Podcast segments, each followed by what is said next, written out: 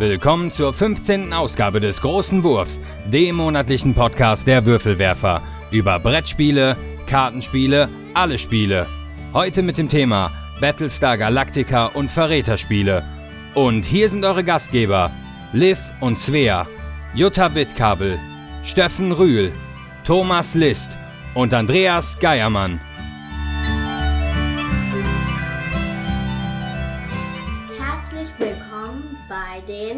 Würfelwerfern! Und bei unserem großen Wurf Nummer 15 zum Thema Battlestar Galactica und Verräterspiele. Alles sehr schön. Aber bevor wir uns gegenseitig verraten, in den Rücken fallen und eliminieren, was habt ihr denn gespielt in den letzten Tagen, Wochen, Monaten? Also jetzt zeigen alle auf mich und gucken mich an, da fange ich einfach mal an. ja, wir waren ja in Ratingen auf äh, dem Spiele-Event dort. Und ähm, die meiste Zeit haben wir mit dem Testen von Prototypen verbracht, aber ein Spiel hatte ich mitgebracht und das haben wir dem letzten auch mit dem Julian hier gespielt. Das ist das Kneipenquiz. Schieben wir das nicht in einer Kneipe? Ja, wir haben uns hier ein Bier hingestellt, haben es uns gemütlich gemacht und äh, Musik angemacht und da war das fast so ähnlich. Wir hatten vorher noch Räuber der Nordsee gespielt und dann als Absacker das Kneipenquiz. Das hat nämlich eine Besonderheit. Das Kneipenquiz ist kooperativ. Okay. Es ist ein Quizspiel mit sehr schweren Fragen. Sehr das- schweren Fragen. Mit sehr schweren Fragen. Und das lebt auch davon, dass man mit äh, mehreren Leuten also auch spielt. Man sagt schon, mit dreien ist es an sich sowieso schon schwierig, obwohl es mehrere Schwierigkeitsstufen gibt. Kann ich das auch ohne Bier spielen? Das kannst du auch. Aber die Fragen sind echt knifflig. Also ich glaube, das ist, äh, haben Erwachsene schon schlechte Karten. Ich weiß nicht, ob das für Kinder so spannend ist. Also auf der Packung steht, das ist ab 16 Jahre und ich glaube, die äh, Fragen sind auch dementsprechend schwer. Ja. Ich habe jetzt gerade, weißt du gerade noch eine, was da so gefragt wurde? Oh, nee, auswendig nicht. Also die Äh. Fragen sind aber nicht kneipenbezogen. Das Nee, wäre für nee, mich ja jetzt nee. erstmal naheliegend gewesen. Nee, die sind nicht kneipenbezogen. Das läuft folgendermaßen ab. Also erstens eine super tolle Schachtel, die so aufgeklappt wird und Schublädchen hat. Und dort werden, je nach Schwierigkeitsgrad, unterschiedliche Bierflaschen auf so eine Siegpunktleiste gestellt. Das sind die Gegenspieler. Davon gibt's immer vier simulierte. Und wenn du eine Frage richtig beantwortest, darfst du ein Feld vorgehen mit deiner schönen Eule, die als schöne Spielfigur auch dabei ist. Gleichzeitig gibt's für jede der fünf Fragen, aus fünf Minuten Zeit, die zu beantworten, gibt's solche Plättchen, die festlegen, inwieweit die Gegner vorlaufen, wenn du richtig oder falsch antwortest. Die gehen nämlich auch vor, wenn du richtig antwortest. Dann nicht so viel Felder, wie wenn du falsch antwortest.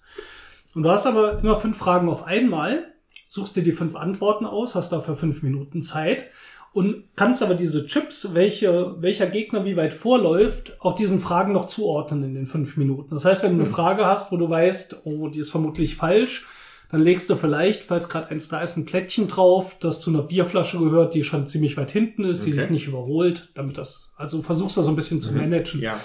ähm, wie die anderen ziehen. Ja, und nach fünf Minuten wird halt dann aufgedeckt und äh, diese Flaschen gezogen und das Ziel ist, nach fünf mal fünf Fragen, also nach 25 Minuten, einfach vorne zu sein. Wir haben es in der leichtesten Variante gespielt, zu dritt, und haben, glaube ich, die letzte Flasche um ein Feld überholt, alle anderen waren vor uns. Also es war schon echt knackig. Aber ein schönes Spiel, äh, macht echt Laune. Also mir gefällt es. Es ist ein schönes, schöne neue Art, mal ein Quiz zu spielen. Interessiert mich jetzt aber tatsächlich, was das für Fragen sind. Was macht die denn so knifflig? Ist Also das so, die eine so Frage, ich kann mich gerade. Ich kann ja mal eine holen. Moment. So, Svea, lies mal so zwei, drei Fragen vor. Wie heißt der Erbauer des Eiffelturms mit Vornamen? Das hat mir letztens Ja? Französisch, aber jetzt auch nicht aufpassen. Das hatten wir Ich sicher auch ich muss ein irgendwann mal bisschen dem drüber nachdenken, das fällt mir, glaube ich, ein. Aber okay. warte mal. Ähm, Nächste Frage. Was bestimmt das umgangssprachlich als Mi Mietpreisbremse Bremse bezeichnete Gesetz zur Dämpfung des Mietanstiegs auf angespannten Wohnungsmärkten, das zum 1. Juni 2015 in Kraft trat bezüglich der Maklerkosten. Hab ich mal die Frage verstanden. Mal Maklerkosten müssen, äh? Die müssen nicht vom Mieter, sondern die werden Ja, vom okay, also ich merke schon, äh, Ist jetzt nicht unbedingt Popkultur-Quiz oder so. Ist schon heftig. Ja, was für dich als Sportskanone, welche vier Sportgeräte muss ein Zehnkämpfer beim Wettkampf in die Hand nehmen? Speer, Stab. Diskus? Stab, Diskus. Keine Ahnung. Ja, also ihr merkt schon, das sind, ähm, Ah, das sind jetzt nicht die leichtesten Fragen. Und ähm, ja, darum geht's. Man versucht die eigentlich dadurch zu lösen, dass man mit mehreren Leuten spielt. Das heißt, Mhm. es kommt nicht drauf an, dass man- ich meine, da kommt man drauf oder man kommt nicht drauf. Beim Paar kann man diskutieren. Ähm, aber es lebt davon, ob man halt jetzt mit drei oder mit sechs Leuten da liegt, macht es einfach einfacher oder schwieriger, wenn es weniger sind. Ähm, was halt wirklich eine nette Komponente ist, ist dieses Managen von dem, Mhm. was ich weiß und nicht und zu gucken, dass man gewinnt. Also echt eine schöne Überraschung. Und ähm, die Schwierigkeitsgrade, die es da gibt, die hängen eigentlich davon ab, wie, wie hart diese Plättchen sind, wie weit die Gegner vorziehen. Ähm, Schicke Box. schicke Box, also richtig schön gemacht. Und äh, ich glaube, das werden wir ab und zu mal spielen. Einfach so, wenn man gerade Lust hat, noch was Kleines zu spielen, ein bisschen nebenher zu labern. Von Moses Ich bin ja, weiter. bin ja eh ein Fan von so Quiz-Sachen. Genau, und äh, von den Autoren, jetzt muss ich mal kurz hier nochmal rascheln. Tom Zimmermann, Darren Krundorf, Marco Teubner und Heinrich Klumpler. Schönes Spiel. Sehr, was hast du denn gespielt? Ich habe äh, Gitterrätsel gespielt. Das ist so ein Spiel, da sind halt so mehrere Scheiben drin und da sind ganz viele Buchstaben. Und da ist halt noch so, da hat man halt so eine Farbe, so kleine äh, durchsichtige Plättchen, also die haben halt eine Farbe, wo man durchgucken kann. Und ähm, dann steht halt an der Seite immer ein Wort. Und man muss es halt weiter drehen, damit man das nächste Wort und so sieht. Und ähm, zum Beispiel, wenn da jetzt Fisch steht, muss man äh, gleichzeitig ähm, muss man das Wort Fisch suchen. Und das geht in alle Richtungen, das Wort. Und wer das als erstes gefunden hat, äh, drückt, also nimmt sich so eine Quietsch-Dingsabumster, das quietscht dann so. und ähm, dann legt er das Wort und keiner darf mehr irgendwas machen. Oder wenn das kaputt ist, wie bei uns, dann äh, kann man auch Stopp sagen und Mhm. dann dürfen die anderen auch nicht Wir haben eine weiter. kaputte Quietscheente. Ja. Oh. Und da muss man jetzt durch diese durchsichtigen Sachen durchgucken und dadurch dahinter wäre dann das Wort oder wie funktioniert Also das? da ist so eine Scheibe drauf, Mhm. wo man diese Plättchen reinlegen kann. Äh, die ist halt auch durchsichtig und die Plättchen, die, die haben halt eine Farbe, wo man durchgucken kann, weil man die Wörter noch überlegen kann, also nicht wirklich überlegen. Zum Beispiel, wenn da jetzt bei dem Wort Fisch und dann steht da ähm, Schraube daneben mit dem S von dem Fisch, dann ähm, und halt ein anderer Spieler hat das gerade gefunden in einer, mit einer anderen Farbe. Dann kommt dein Wort Fisch weg. Und der andere Spieler, der Schraube gefunden hat, der legt dann seine, sein Wort Schraube drin. Ah, ja. Also es ist so ein bisschen so aufgebaut, dass halt sozusagen einmal diese Scheibe, die man halt so austauschen kann mit den Buchstaben drauf. Darüber ist dann so eine Glasplatte, wo so kleine Kugeln drin sind. Und dann diese Plättchen, die man hat, die haben ein bisschen so eine Form von so einer ähm, Hohlkugel. Eine Nein, ich Hohlkugel. meine äh, Kontaktlinse. So ungefähr ist das so, fühlt sich das ein bisschen an. Und die sind halt transparent und dann, ja, kann man das halt dann so da drauf legen. Und ähm, äh, man hat gewonnen, wenn man keine Plättchen mehr hat. Hm. Oder ähm, wer am Ende die meisten Plättchen auf dem Spielfeld hat. Also die Wörter, die halt man untersuchen muss, die stehen am Rand. Und der Rand wird sozusagen nochmal überdeckt und das ist immer nur eine kleine Lücke, wo halt so ein Wort zwischenpasst. Und dann wird halt der Rand immer so ein kleines Stückchen weitergedreht, dass immer ein neues Wort äh, offen ist und dann bis einmal rum ist. Den Rating war da so ein richtig großes Teil, das ja so, sag ich mal, Meter im Durchmesser war. Da haben wir dann auch richtig in groß spielen können. Und hat Spaß gemacht. Ja, richtig. Ja. Sehr schön. Dann dauert es vermutlich auch nicht so lange. Nee. Vor allem, weil ich so schnell gewonnen habe. ich hatte ganz schnell keine Plättchen Die mehr. ganze Familie, das, das ist immer der Hauptkriterium für so ein Spiel. Ja, nee, da habe ich gewonnen. Das ist ein sehr schönes Spiel. Ich habe aber auch alle vier. Nein, dann dauert es nicht so lange, weil äh, bei Dann meiner. Patentante habe ich so ähm, das gespielt und die hat halt auch einen Sohn und der hatte nur zwei Wörter und die restlichen Wörter hatte halt ich. Und danach hatte er kein Wort und ich hatte alle Wörter. Aber Danach hatte er keine Lust mehr und du hattest noch. Er hatte aber seine Brille auch nicht auf, ne? Und es hat wahrscheinlich gar nicht geblickt, dass er die wieder nicht auf hat. Das ist natürlich auch ungeschickt. Ja, ich habe auf den Spieletagen in Ratingen Viticulture ähm, gespielt. Endlich mal. Ja, Essential Edition. Das ist die, die äh, Uwe Rosenberg nochmal, wie nennt man das dann, äh, redaktionell hat. überarbeitet Ein hat. genau. Rosenberg. Hat es noch tausendmal komplizierter gemacht.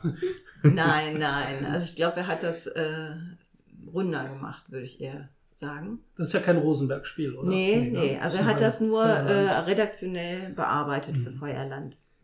Und der Andreas guckt ganz gar interessiert, was nun Viticulture bedeutet. Ja, ich hab's noch nicht gewonnen. Rede mal weiter.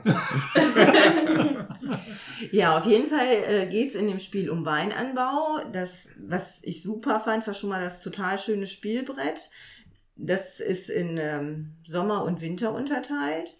Ähm, es steht auf dem ganzen Spielbrett auch drauf, äh, was man machen kann und jeder hat noch ein eigenes Tableau für sich nebenher. Es ist ein Worker-Placement-Spiel, man setzt Arbeiter ein und kann dann halt was machen.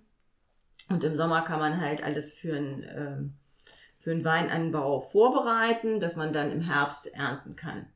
So, oder im Winter ernten kann. Und ähm, man muss halt seine Arbeiter fürs komplette Jahr planen und am Ende vom Jahr bekommt man die halt wieder. Und äh, am Anfang vom, also der, im Frühjahr ist es so, dass es gibt eine Einsatzleiste. Und ähm, ja, gibt's eben auch, wenn ich als Erster bin, habe ich gar keinen Bonus und dazwischen sind halt unterschiedliche Sachen, die ich mir dann eben aussuchen darf.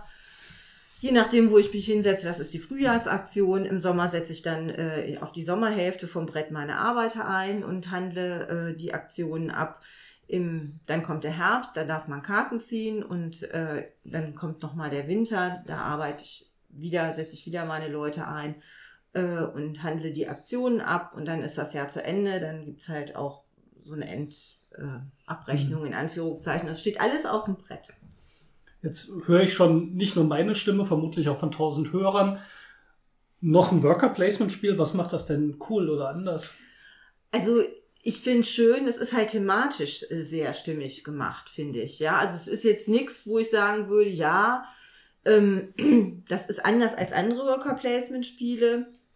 Ich finde die Aufmachung ist toll, das ist einmal sehr schön, dass alles auf dem Brett steht, also man muss eigentlich sich nichts merken und dass es so rund ist vom Thema her. Das finde ich also auch sehr nett, Mhm. ja. Und man muss halt auch ein bisschen gucken, man, wenn man äh, bestimmte Gebäude auf seinem Nebentableau eben baut, dann hat man noch äh, zusätzliche Vorteile. Es passt halt alles sehr schön vom Thema her. Das ähm, macht es halt sehr gefällig. Also man fühlt sich da, also finde ich, so ein Worker, Mhm. Wohlfühl-Worker-Placement. Wäre vermutlich auch ein vom Thema her, wo es halt auch passt, Arbeiter einzusetzen. Ne? Ja, weil äh, Vitikultur, also der Artikel, das Wort Vitikultur bei Wikipedia äh, leitet weiter auf den Artikel zum Thema Weinbau. Also das hätte man dann wahrscheinlich ahnen können, dass das. Aber ich wollte das halt wissen. Ich hatte das auch so erwähnt. Ja, hat mir gut gefallen. Ich möchte halt, also ich würde das auf jeden Fall sofort nochmal mitspielen, weil es, ja, war, fand ich kurzweilig. Der Ne, Satz fing jetzt mit, ich möchte auch an. Ja, ich würde das nochmal Auf die mitspielen. Wun Ach so, ich darf auf die Wunschliste für Ja, auf die Spiele, die man Wunschliste. besitzen könnte. Die könnte man, aber ich finde, wir haben sowieso schon so viele und haben noch nicht alles durchgespielt. Ich bin immer ein bisschen kritisch jetzt. Zu viele Spiele. Nee, ne? Ja, die Frage, die mir jetzt natürlich noch brennend auf der Seele liegt, wer hat denn gewonnen? Tatsächlich ich. Ah, aber unabhängig davon. Nein, aber unabhängig davon. ja, ja, völlig unabhängig davon.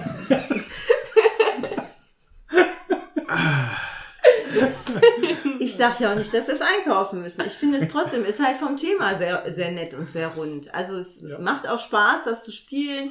Auch so ein Belohnungssystem zu haben, wenn ich halt nicht der Erste bin, dann äh, habe ich halt trotzdem noch ein Goodie und äh, kann mir eben was aussuchen. Das hat einfach auch Spaß gemacht. Und vom Thema her ist es alles übersichtlich auf dem Brett, äh, draufsteht.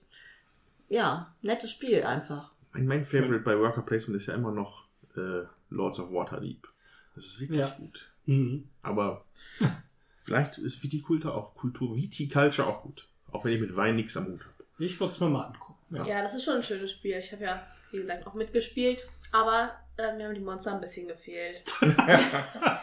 ja, Anja meinte dann so, ne, wie gefällt dir das? Ja, ganz an. cool, aber das Thema ist ein bisschen langweilig. Ne? Aber die würde dir besser gefallen, wenn da Monster drauf wären auf dem Spielplan. Ich so, ja. Klare Aussage. Das finde ich gut. Schön. Ja, Thomas, was hast du denn gespielt?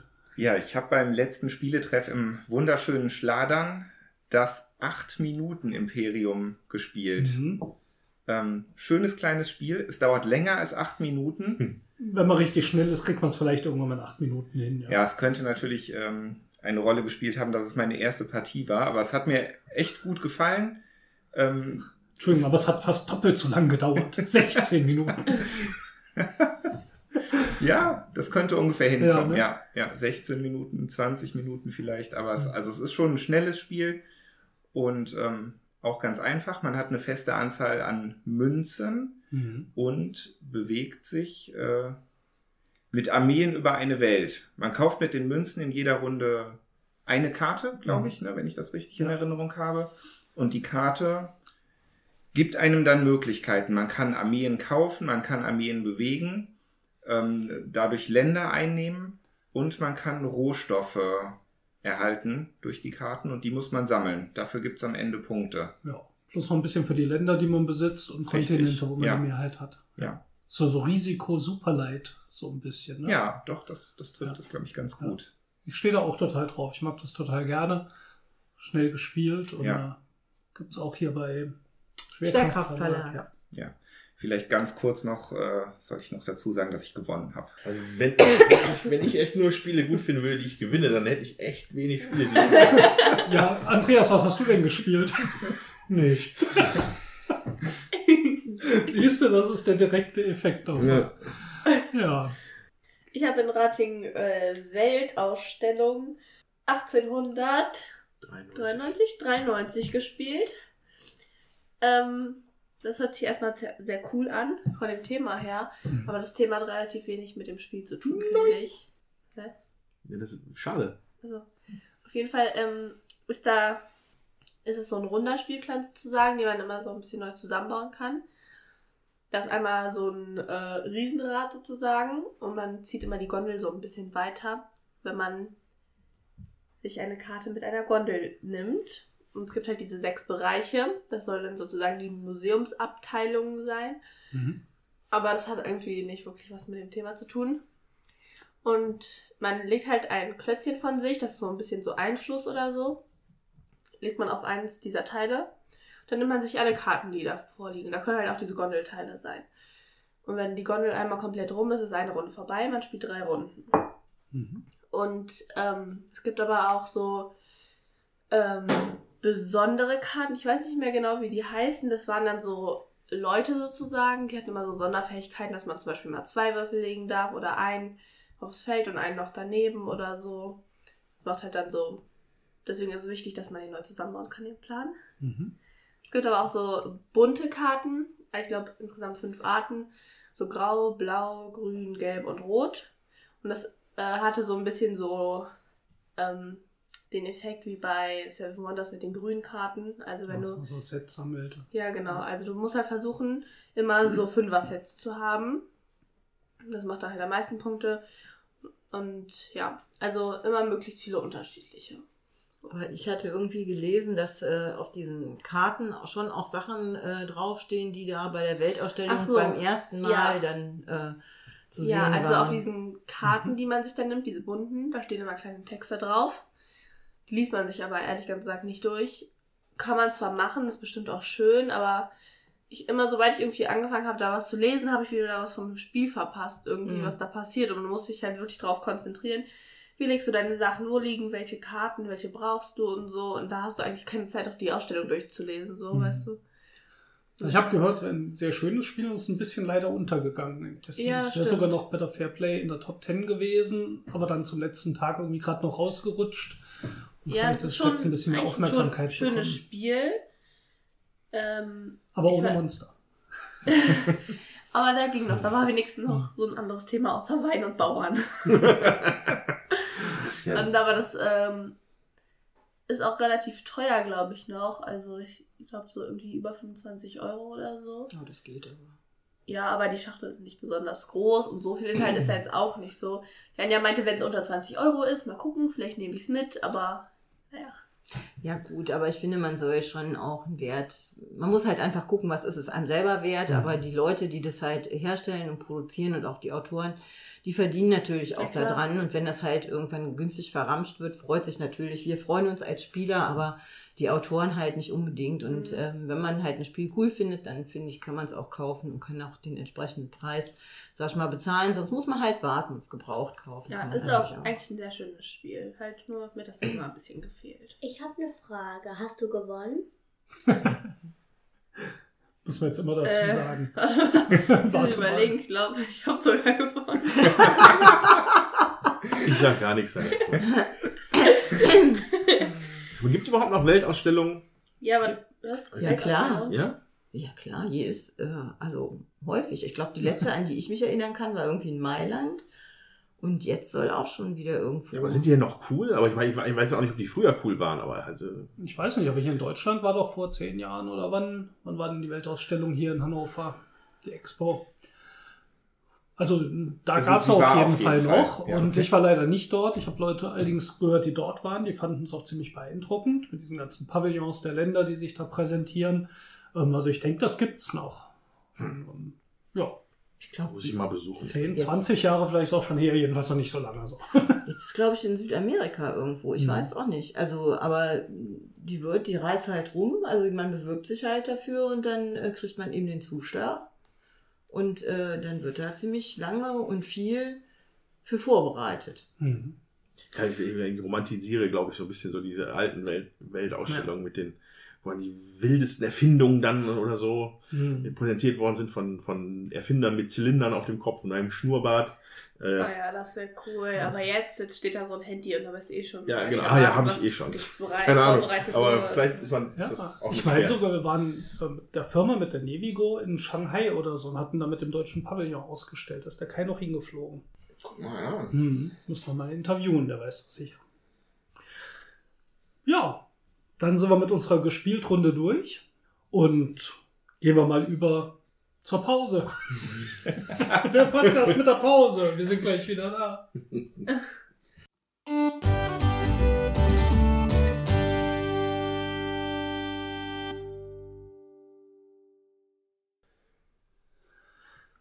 Battlestar Galactica. Yay. Endlich mal Wir wieder. sitzen, äh, Mal viele Fans der Serie. Und ich habe mir das heute mal gewünscht als Thema, den Battlestar Galactica. Ich würde es mal so ausdrücken, bei meiner persönlichen Top 10 wird es nicht auf Platz 2 bis 10 landen. Ich finde es ein grandioses Spiel, mir gefällt das total gut. Ich glaube, es ist nicht für jeden was, da werden wir sicher nachher ausführlich drüber sprechen. Ähm, aber für mich ist es einfach echt ein Meisterwerk. Und ganz klar basiert es natürlich auf dieser grandiosen Fernsehserie. Und damit meinen wir nicht die Fernsehserie aus den End-70ern oder von wann die ist, die ursprüngliche Battlestar Galactica, sondern es gibt ja diese Neuauflage. Und äh, die haben wir damals vor 10, 12 Jahren, keine Ahnung, vielleicht auch ein bisschen länger geschaut, fanden die grandios und schauen sie jetzt tatsächlich nochmal mit unseren Kindern. Da stand äh, ja, so ab 12. Da unsere jetzt so knapp 12 sind, aber die ist natürlich schon relativ, äh, relativ krasse Serie, aber Ja. jetzt können wir auch nicht mehr aufhören, weil Ja, wir wollen jetzt ja, wissen, es ich- weitergeht. Genau, das Gespräch hatte ich mit dem Steffen schon, als er gesagt ja, ich gucke das jetzt mit den Kindern. Okay. Weil die neue Serie ist natürlich geht schon ein bisschen an, an manche Grenzen und Aber hat eine gewisse Härte. brutal? Ja, wart's ab. Ja, also bei den Kindern ist es ja eher so. Also dann stirbt mal jemand, da sagen wir auch manchmal, guck weg, oder ist jemand verbrannt, das finden die alle nicht schlimmer, wenn die knutschen. Äh, Fand ich aber oft auch ganz schlimm. Ja, ist ja einfach immer so, die Augen zugucken, mich alle so. Genau. Ja, worum geht's? Wir möchten mal erzählen, worum geht's grob bei Battlestar Galactica. Wir werden gucken, dass wir nicht spoilern. Wir werden über den Pilotfilm und die erste Folge vielleicht sprechen. So viel müssen wir euch auch vom Setting erzählen, aber das ist jetzt nicht super viel. Es gibt vier Staffeln. Den Rest äh, werden wir alles spoilerfrei hier gestalten, ja? Hoffentlich. Aber also wer hat, also ich habe alles gesehen. Hat, Wir auch, und beiden ich. auch. Die Kids sind Wir jetzt irgendwo zweite der Staffel Die oder ganze so. zweite Staffel. Zweiten Du Staffel war du doch zu Ende. Anfang. Genau. Zweite Staffel Okay. Ich bin der Noob. Ich habe Du ähm, bist der Noob. extra als Vorbereitung für den Podcast heute habe ich mir den Pilotfilm, also die, das sind ja zwei im Prinzip, Mhm. ne? Oder ja, Das war eine Miniserie, glaube Ja. ich, wurde es damals genannt. Und die erste Folge habe ich jetzt gesehen. Also Dann erzähl du doch mal, du hast es am frischsten und du kannst auch nichts spoilern. Ah, guter Plan. Ähm, ja, also um einfach mit meinem Eindruck äh, anzufangen, ich finde es absolut genial. Es hat mich direkt reingezogen.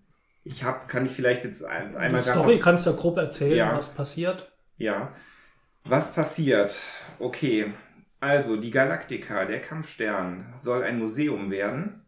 Da laufen große Vorbereitungen und ähm, ja, letztendlich kommt es aber nicht dazu, denn die Zylonen tauchen wieder auf. Und ähm, das auf eine ziemlich fiese Art und Weise. Die haben also die. Wer sind die Zylonen? Wer sind die Zylonen? Coolen. Die Zylonen sind die Toaster. Nein, Quatsch. die Zylonen sind ein Volk, das, wie man jetzt in, in, in, der, in der neuen Serie erf- erfährt, in der alten kann ich mich nicht daran erinnern, aber in der neuen Serie wurden die auf jeden Fall von den Menschen geschaffen Hm. und ähm, sind aber im Prinzip, wie soll man sagen, außer Kontrolle geraten. Ja, ne? Ähm, und lehnen sich gegen ihre Erschaffer auf. Genau, Ja, sind also wie Roboter eigentlich, ne? Die Ja, also auf die jeden, Fall, auf jeden. Fall ein synthetisches Volk. Mit Atomwaffen. Mit Atomwaffen. Ja, ja, ja, mit Atomwaffen. Nicht so knapp. Ja.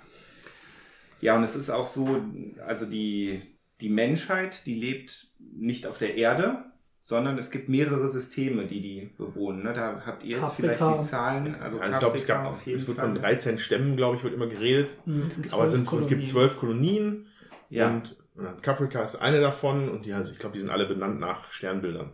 Hm. Caprica, Ja, genau. Scorpio und sowas. Scorpio weiß ich gar nicht, aber halt die Richtung. ja. Ja. Und es gibt einen Präsidenten der zwölf Kolonien, ne? also der ähm, regiert da, aber ja, das geht dann auch ziemlich schnell bergab mit den Kolonien. Nämlich als die Zylonen angreifen.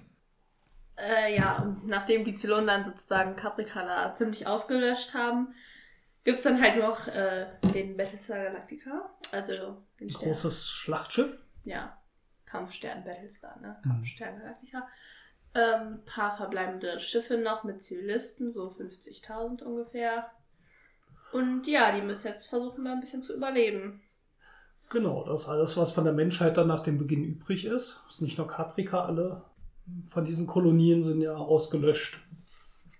Äh, und dann haben die auch gemerkt, dass die Zylonen so aussehen wie Menschen, aber die werden halt wiedergeboren. Also die, die können sich an alles erinnern, was denen davor passiert ist und sind dann in einem neuen Körper. Und das ist ganz wichtig. Also in der alten Serie waren die Zylonen hauptsächlich diese Blechkameraden dort, die es jetzt auch noch gibt.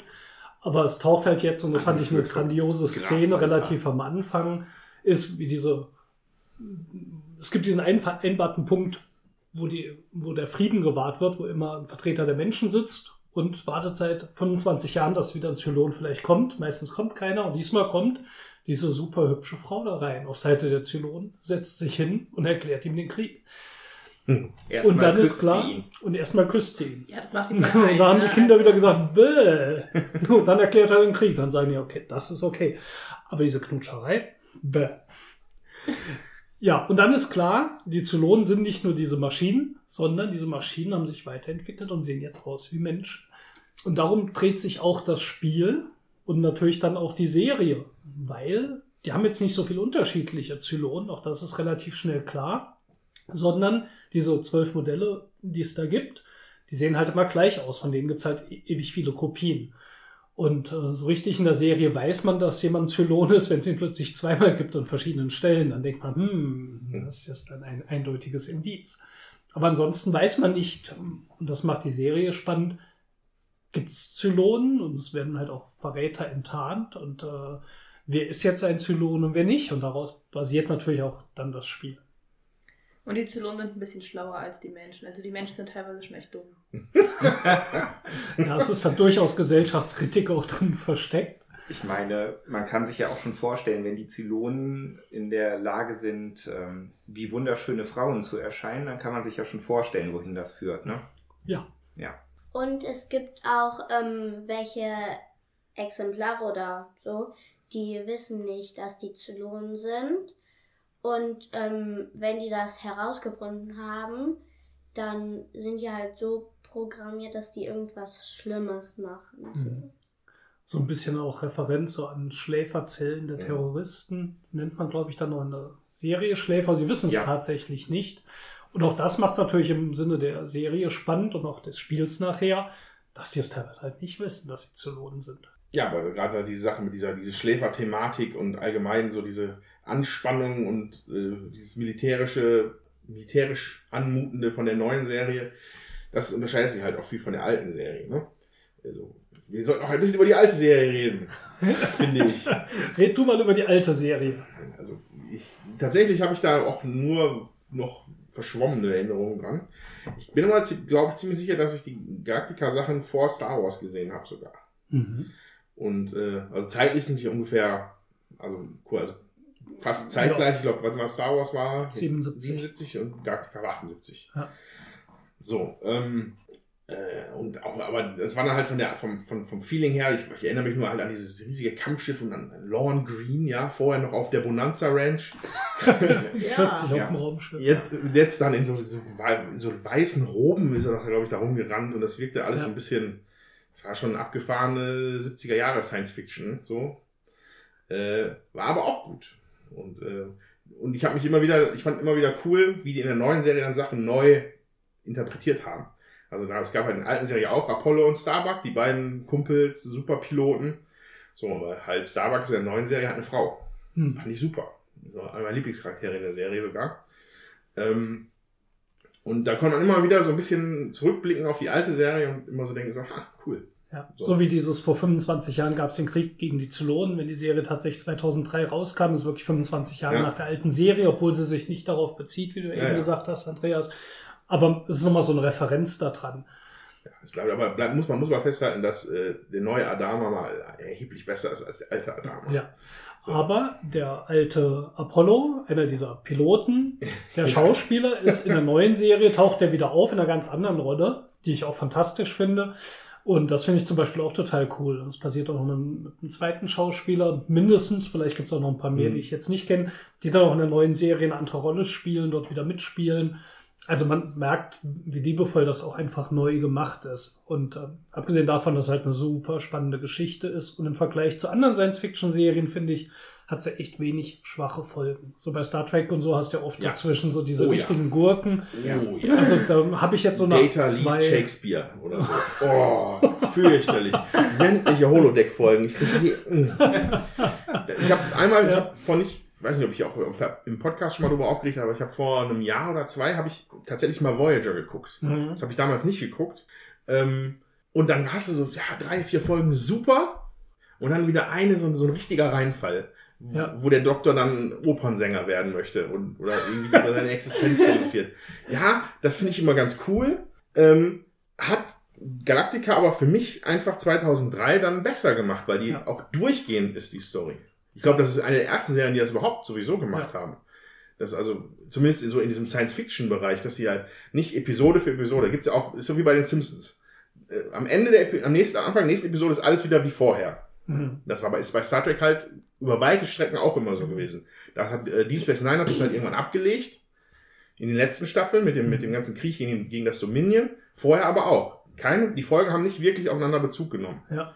Und das hat Galactica halt super gemacht. Äh, ist natürlich dann auch vielleicht damit gegeben, dass, äh, Moment, äh, Ronald D. Moore ausführender Produzent war. Und der war auch bei Deep Space Nine ausführender Produzent. Ah, Könnte mir sein, dass er diesen Storytelling-Kniff sich einfach mitgenommen hat Ja. und dadurch das neue Galactica zu einer absoluten Top-Serie für mich gemacht hat. ja. Und man muss auch sagen, Entschuldigung, ähm, dass diese Folgen auch jedes Mal die Story weitertreiben. Selbst die Folgen, die ich jetzt manchmal so ein bisschen so parallel finde, wie die Schwarzmarkt-Folge oder so, die bringen trotzdem immer noch mal einen Aspekt rein, dass das die Story vorantreibt oder zumindest das Universum deutlich interessanter macht. Ja, ich finde es auch sehr wichtig, dass das so, also dass die Story immer weitergeht, weil sonst denkst du dir einfach so, ja, eigentlich könnte ich jetzt auch eine Folge überspringen, weil passiert ja eh nichts und der Titel ist doof oder so. Und das auch, finde ich, oft so bei Kinderserien, klar irgendwie, aber ich habe mir das ja jetzt letztens äh, so eine Kinderserie geguckt, irgendwie das magische Kochbuch oder so. Und da wird die Geschichte halt auch immer weiter äh, gemacht. Und deshalb gucke ich das auch noch mit der Sphäre, weil ansonsten wäre es mir, glaube ich, ein bisschen zu langweilig geworden. Mir auch. Ich finde alle modernen Serien, die so erfolgreich geworden sind, führen sich alle, führen sich alle fort in jeder Folge. Mhm. Und das ist sicherlich auch ein Verdienst von Galactica. Mhm. So, aber euch Kindern gefällt die Serie. Auch wenn wir zwischendurch uns mal angeguckt haben, haben gesagt, vielleicht haben wir sie doch zu früh dazu genommen zum Gucken, aber Ich finde die cool. Vor Ah. allen Dingen, wenn die Raumschiffe explodieren. das haben wir nur in der Erziehung falsch gemacht. Ja, also, also die Schiffe, ja.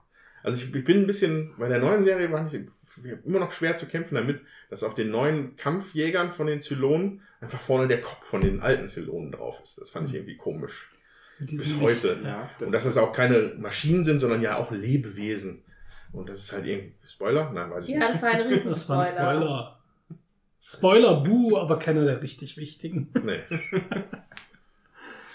äh, ja, egal. Kacke. Haben wir dich verwirrt, Thomas? Alles gut, alles gut. Äh, jedenfalls, das hat mich immer verwirrt. Und äh, auch, dass die neuen, die neuen Zylonen Centurions sind aber schon aufgetaucht, oder? Ich glaube noch Was? nicht. Nein, nicht. Okay.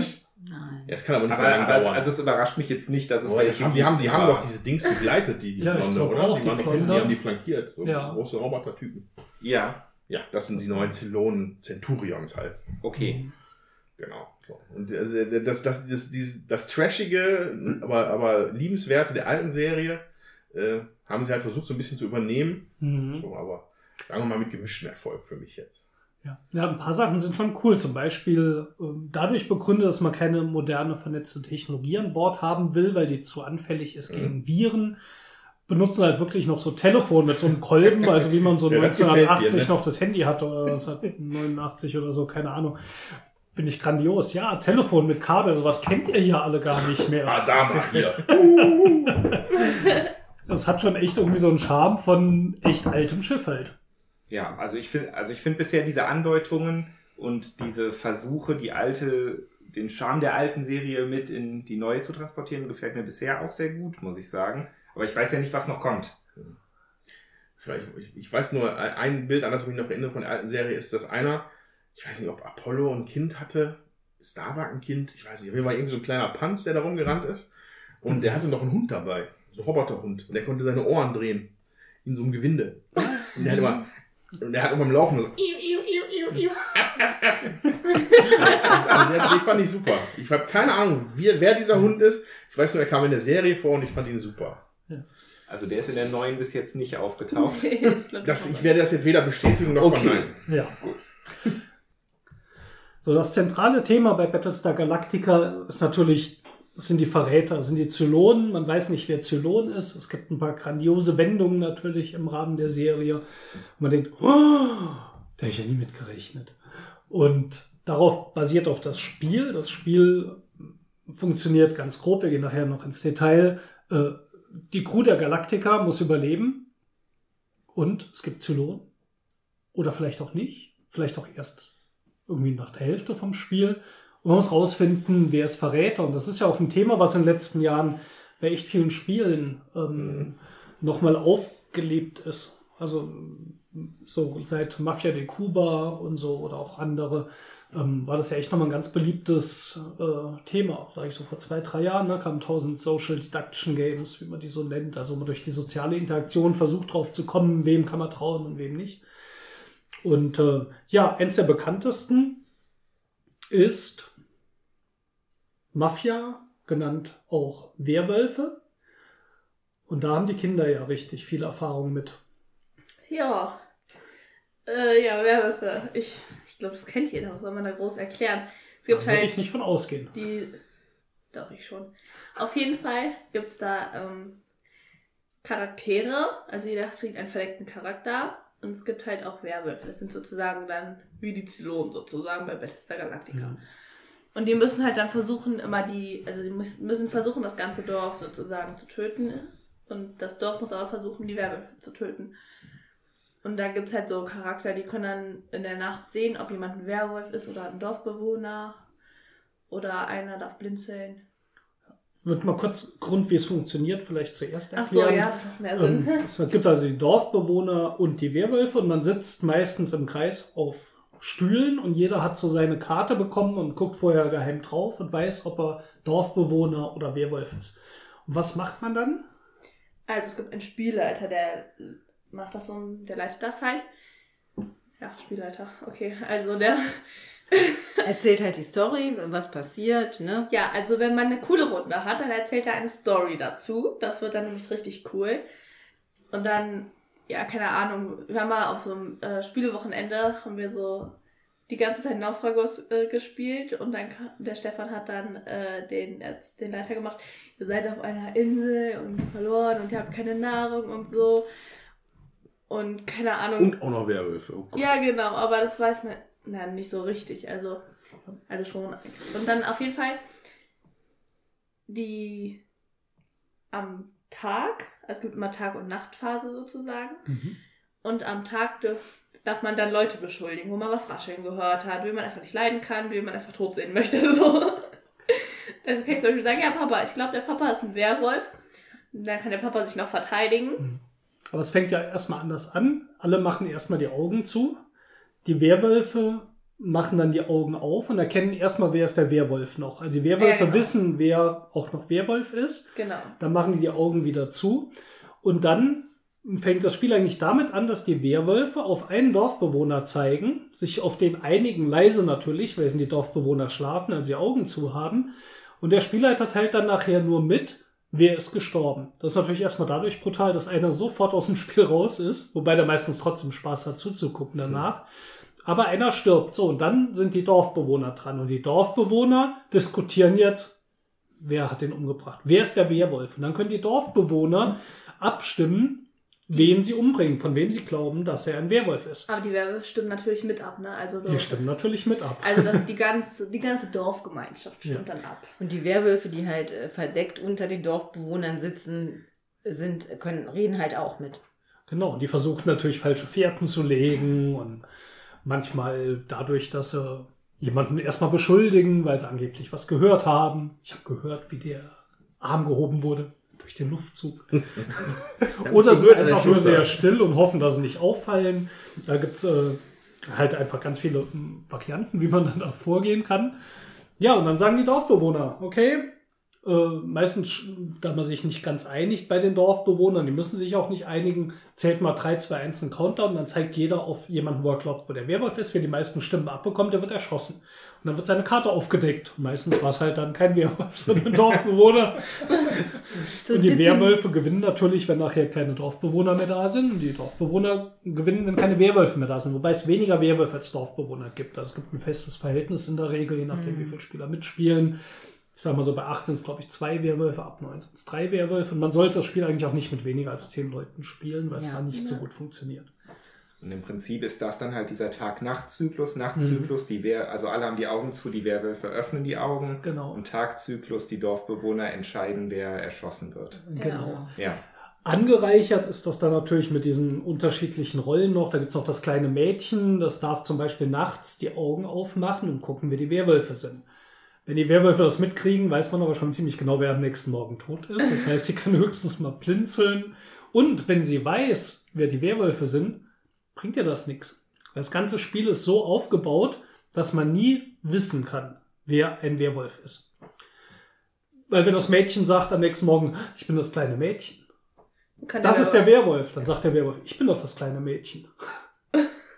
Okay, und dann bist du wieder vom Wissen her einfach, du, du hast keine Informationen. Also das ganze Spiel ist so aufgebaut, dass nirgends wirklich mal schlüssig gesagt werden kann, ich weiß, dass jemand ein Werwolf ist. Das gibt's in dem Spiel nicht. Es geht immer nur drauf, wie rede ich, wer macht sich verdächtig und äh, ja, das äh, macht es einfach super spannend. Ja, da gibt's aber auch eine Version für weniger Leute. Das ist nämlich Vollmondnachtwerwölfe. Das ist dann äh, bis zu sechs Spielern. Das, ähm, da machst du halt nur einmal dieser Raterunde, sag ich jetzt mal, und dann wird aufgedeckt. Das ist an sich auch nicht schlecht, ne? Also finde ich, wenn man nicht so eine große Gruppe hat und möchte das halt spielen, ist das auch ganz okay. Ja, wobei ich finde es mit einer, also ich finde, äh, mit einer großen Gruppe ist halt normal, das Düsterwald schöner. Ja. Wenn man aber weniger hat, dann sollte man schon das Vollmondnacht spielen. Ja. Das ganz ursprüngliche Spiel heißt eigentlich Mafia und ist von Dimitri Davidov äh, gemacht. Das war ein äh, Psychologiestudent und er hat für seine Di Diploma Diplomarbeit hat er einen Versuch gebraucht. Und daraufhin hat er dieses Spiel sozusagen erfunden. Damals hieß Mafia. Und erst 97 hat das dann jemand, äh, das war der Andrew Plotkin, so in dieses Werwölfe-Thema umgemünzt und so weiter. Und wird damit ein bisschen äh, bekannter. Deswegen heute Mafia kennt man eher weniger jetzt unter dem Begriff, sondern vieles einfach Werwölfe, ne, sagt man zu dem Spiel. Ja, also ich, ich persönlich bin noch nicht in die Gelegenheit, äh, in die Situation gekommen, dass ich mal Werwölfe spielen konnte. Oh mein Gott! Ja, ich habe Werwölfe gespielt. Das muss man mal Ähm, nachholen. Ich habe es auch noch nie gespielt. Also ich war, es war nicht so lange her, dass ich auf so einer, da war ich auf einer Party, da hat so eine riesige Runde, hat da Werwölfe gespielt. Ich hatte dann mit einer anderen Gruppe, haben wir dann äh, Cards Against Humanity gespielt. Das war dann auch okay. Äh, wahrscheinlich würde ich bei Werwölfe auch einfach als erster erschossen und dann würde ich danach, aber auf einer Party ist das dann auch okay, ne? Dann bist du der Erste, der wieder zu den Getränken gehen kann. Nee, du schaust auch zu, weil du siehst ja dann, wer die Werwölfe sind, du kannst ja dann zugucken. Dann denkst du dir so, boah, das du macht Arsch, was hast du getan? echt auch Spaß zuzugucken. Ja, dann als gehe ich aber, glaube ich, lieber zu den Getränken und zum Buffet. äh, was aber ein Spiel ist, was ich gespielt habe, was auch ganz, aber ganz klar von Werwölfe inspiriert war, war Resistance. hm, ja, Äh, habt ihr das auch alle gespielt? ja. Also es ich kann nicht. sein, dass ich auch das mal gespielt habe. Ja, ich glaube, das äh, habe ich äh, mit dem äh, Sebo von äh, Ja, Haschemitenfürst. Hashimitenfürst, ja, der war an meiner Schule, hat da Referendariat oder so gemacht.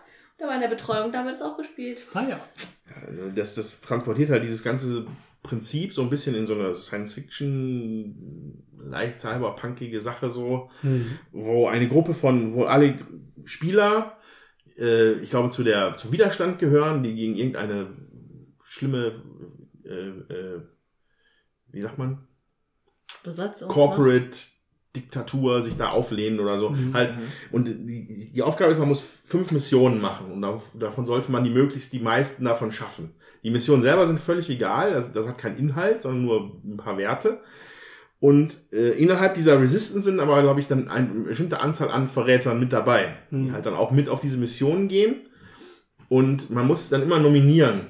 Es werden, glaube ich, immer drei Leute nominiert, die dann auf diese Mission gehen. Und vor allem ein Anführer, glaube ich, ne?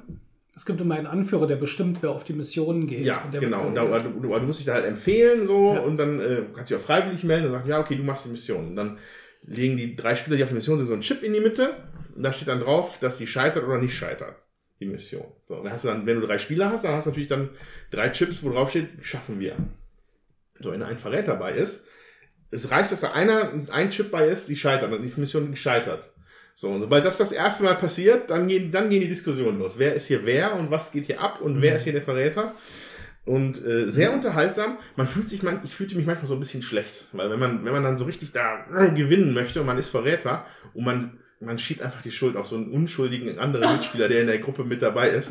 Und dann legt man dann aber auch los, damit der auch wirklich alle glauben, dass er es der ist. Fühlt man sich nachher immer so ein bisschen schuldig. Aber du spielst trotzdem gerne weiter. Ich würde ich würd sehr gerne mal wieder spielen. Mir hat das Spaß gemacht damals. Ja. Das ist ein paar Jahre her jetzt, aber war gut. Ich weiß noch, dass Resistance mir beim ersten Spiel nicht gefallen hat. Irgendwie Schade. hatte ich da äh, gedacht, hm, nicht so toll. Nee, es hat sich dann geändert, weil ich habe es dann noch mehr gespielt, mehrere Partien hintereinander. Und ich finde, es gewinnt unheimlich, je öfter man es spielt. Also es ist ein Spiel, wenn ihr es mal spielt und es gefällt euch am Anfang nicht, gebt dem noch zwei, drei Partien Chance. Ähm, ich fand das richtig gewachsen dann. Sehr schönes Spiel. Ich, finde, ich, ich glaube, es wirkt, für mich wirkt es ein bisschen kompakter als Werwölfe so. Das, also das Ja. wirkt auch mehr wie so ein Spiel. Du kannst auch mit weniger Leuten spielen. Ja. Also was ich halt immer wichtig finde, ist, dass ein Spiel muss sowieso mehr Anläufe haben. Weil ich denke, häufig ist es so, entweder gefällt es einem nach dem ersten Mal und es entwickelt sich dann zum Schlechteren oder es gefällt einem halt nur so, hm, und dann es entwickelt sich dann zum Besseren. Es ist eher selten, finde ich, dass man ein Spiel hat, wo man direkt sagt, boah, das ist super und das bleibt auch super, ja. Also man muss schon mehrere Partien mal machen. Ja, ähm, anderes Verräterspiel, was thematisch ganz äh, klar nah dran ist, ist Dark Moon. Und das kam erstmal als Print-and-Play-Spiel raus unter dem Namen Battlestar Galactica Express. Battlestar Galactica hat definitiv einen Nachteil, wenn man das so mag. Also es kann halt schon mal so drei bis fünf Stunden dauern, wie wir jetzt im Anschluss gleich feststellen werden. Krass. Ähm, und Battlestar Galactica Express hat halt jemand äh, genommen als Print and Play gemacht. Das heißt, man konnte es runterladen, ausdrucken, äh, lizenzrechtlich trotzdem, trotzdem bedenklich gewesen. Und man hat dieses äh, Konzept aber jetzt auch als eigenes Brettspiel rausgebracht, aber ohne die Battlestar Galactica Lizenz, sonst heißt Dark Moon. Und das hat äh, halt auch dieses Prinzip, dass man äh, Aufgaben lösen muss. Man ist thematisch auf einer äh, Raumstation, die eigentlich auseinanderfällt. Und es gibt einen Verräter, der halt auch immer noch mal ähm, hier und da eingreift und die Lebensversorgung geht kaputt und das Radarsystem geht kaputt und funktioniert auch sehr schön, ist in einer Stunde gespielt. Und das Prinzip ist eigentlich auch ganz witzig, weil man würfelt Würfel, die bestimmte Werte haben. Plus ist positiv, Minus ist negativ. Und man würfelt hinter einem Sichtschirm und legt dann seine Unterstützung in die Mitte. Und es kann natürlich sein, dass du einfach schlecht gewürfelt hast. Das glaubt dir natürlich in dem Moment keiner. Ne? Auch interessant. Ja. Dark Moon ist äh, recht schön, ist von Evan Derrick und ähm, ist wirklich eine Alternative, wenn man mal nicht so viel Zeit hat. Wobei ich bei, gerade bei Galactica das auch mag, dass man diese Zeit hat. Dann kann sich auch diese Rolle natürlich mehr entfalten und die Diskussion. Wir haben Dark Moon schon mal vorgestellt. Ja, haben wir schon. Meine Ja. Güte. Dann bei gespielt vermutlich, ne? Mhm. Gut, dann äh, erzähle ich da jetzt auch nichts mehr drüber. Das war das, wo ich immer Verräter war. Bei Tilly. Weißt du, wo ich Mhm. direkt Ja, aber wenn es danach geht, wenn danach geht, würde ich jetzt die beiden Spiele jetzt auch nicht mehr erwähnen, äh, weil wir die auch auf jeden Fall schon mal erwähnt haben. Aber Ach komm, kurz. ungefähr vor einem halben Jahr bei der Halloween-Episode haben wir, glaube ich, mal über Betrayal at the House on the Hill gesprochen. Mhm. äh, was wir das damals mit meiner, mit meiner Kumpelsgruppe gespielt haben, was uns sehr gut gefallen hat. Das, äh, das, das, das Spannende daran ist, es sind halt keine versteckten Verräter in dem Sinne, äh, sondern einer wird halt, einer hat einfach das Pech und wird zum Verräter werden und muss sich dann halt entsprechend handeln am Ende. Mhm.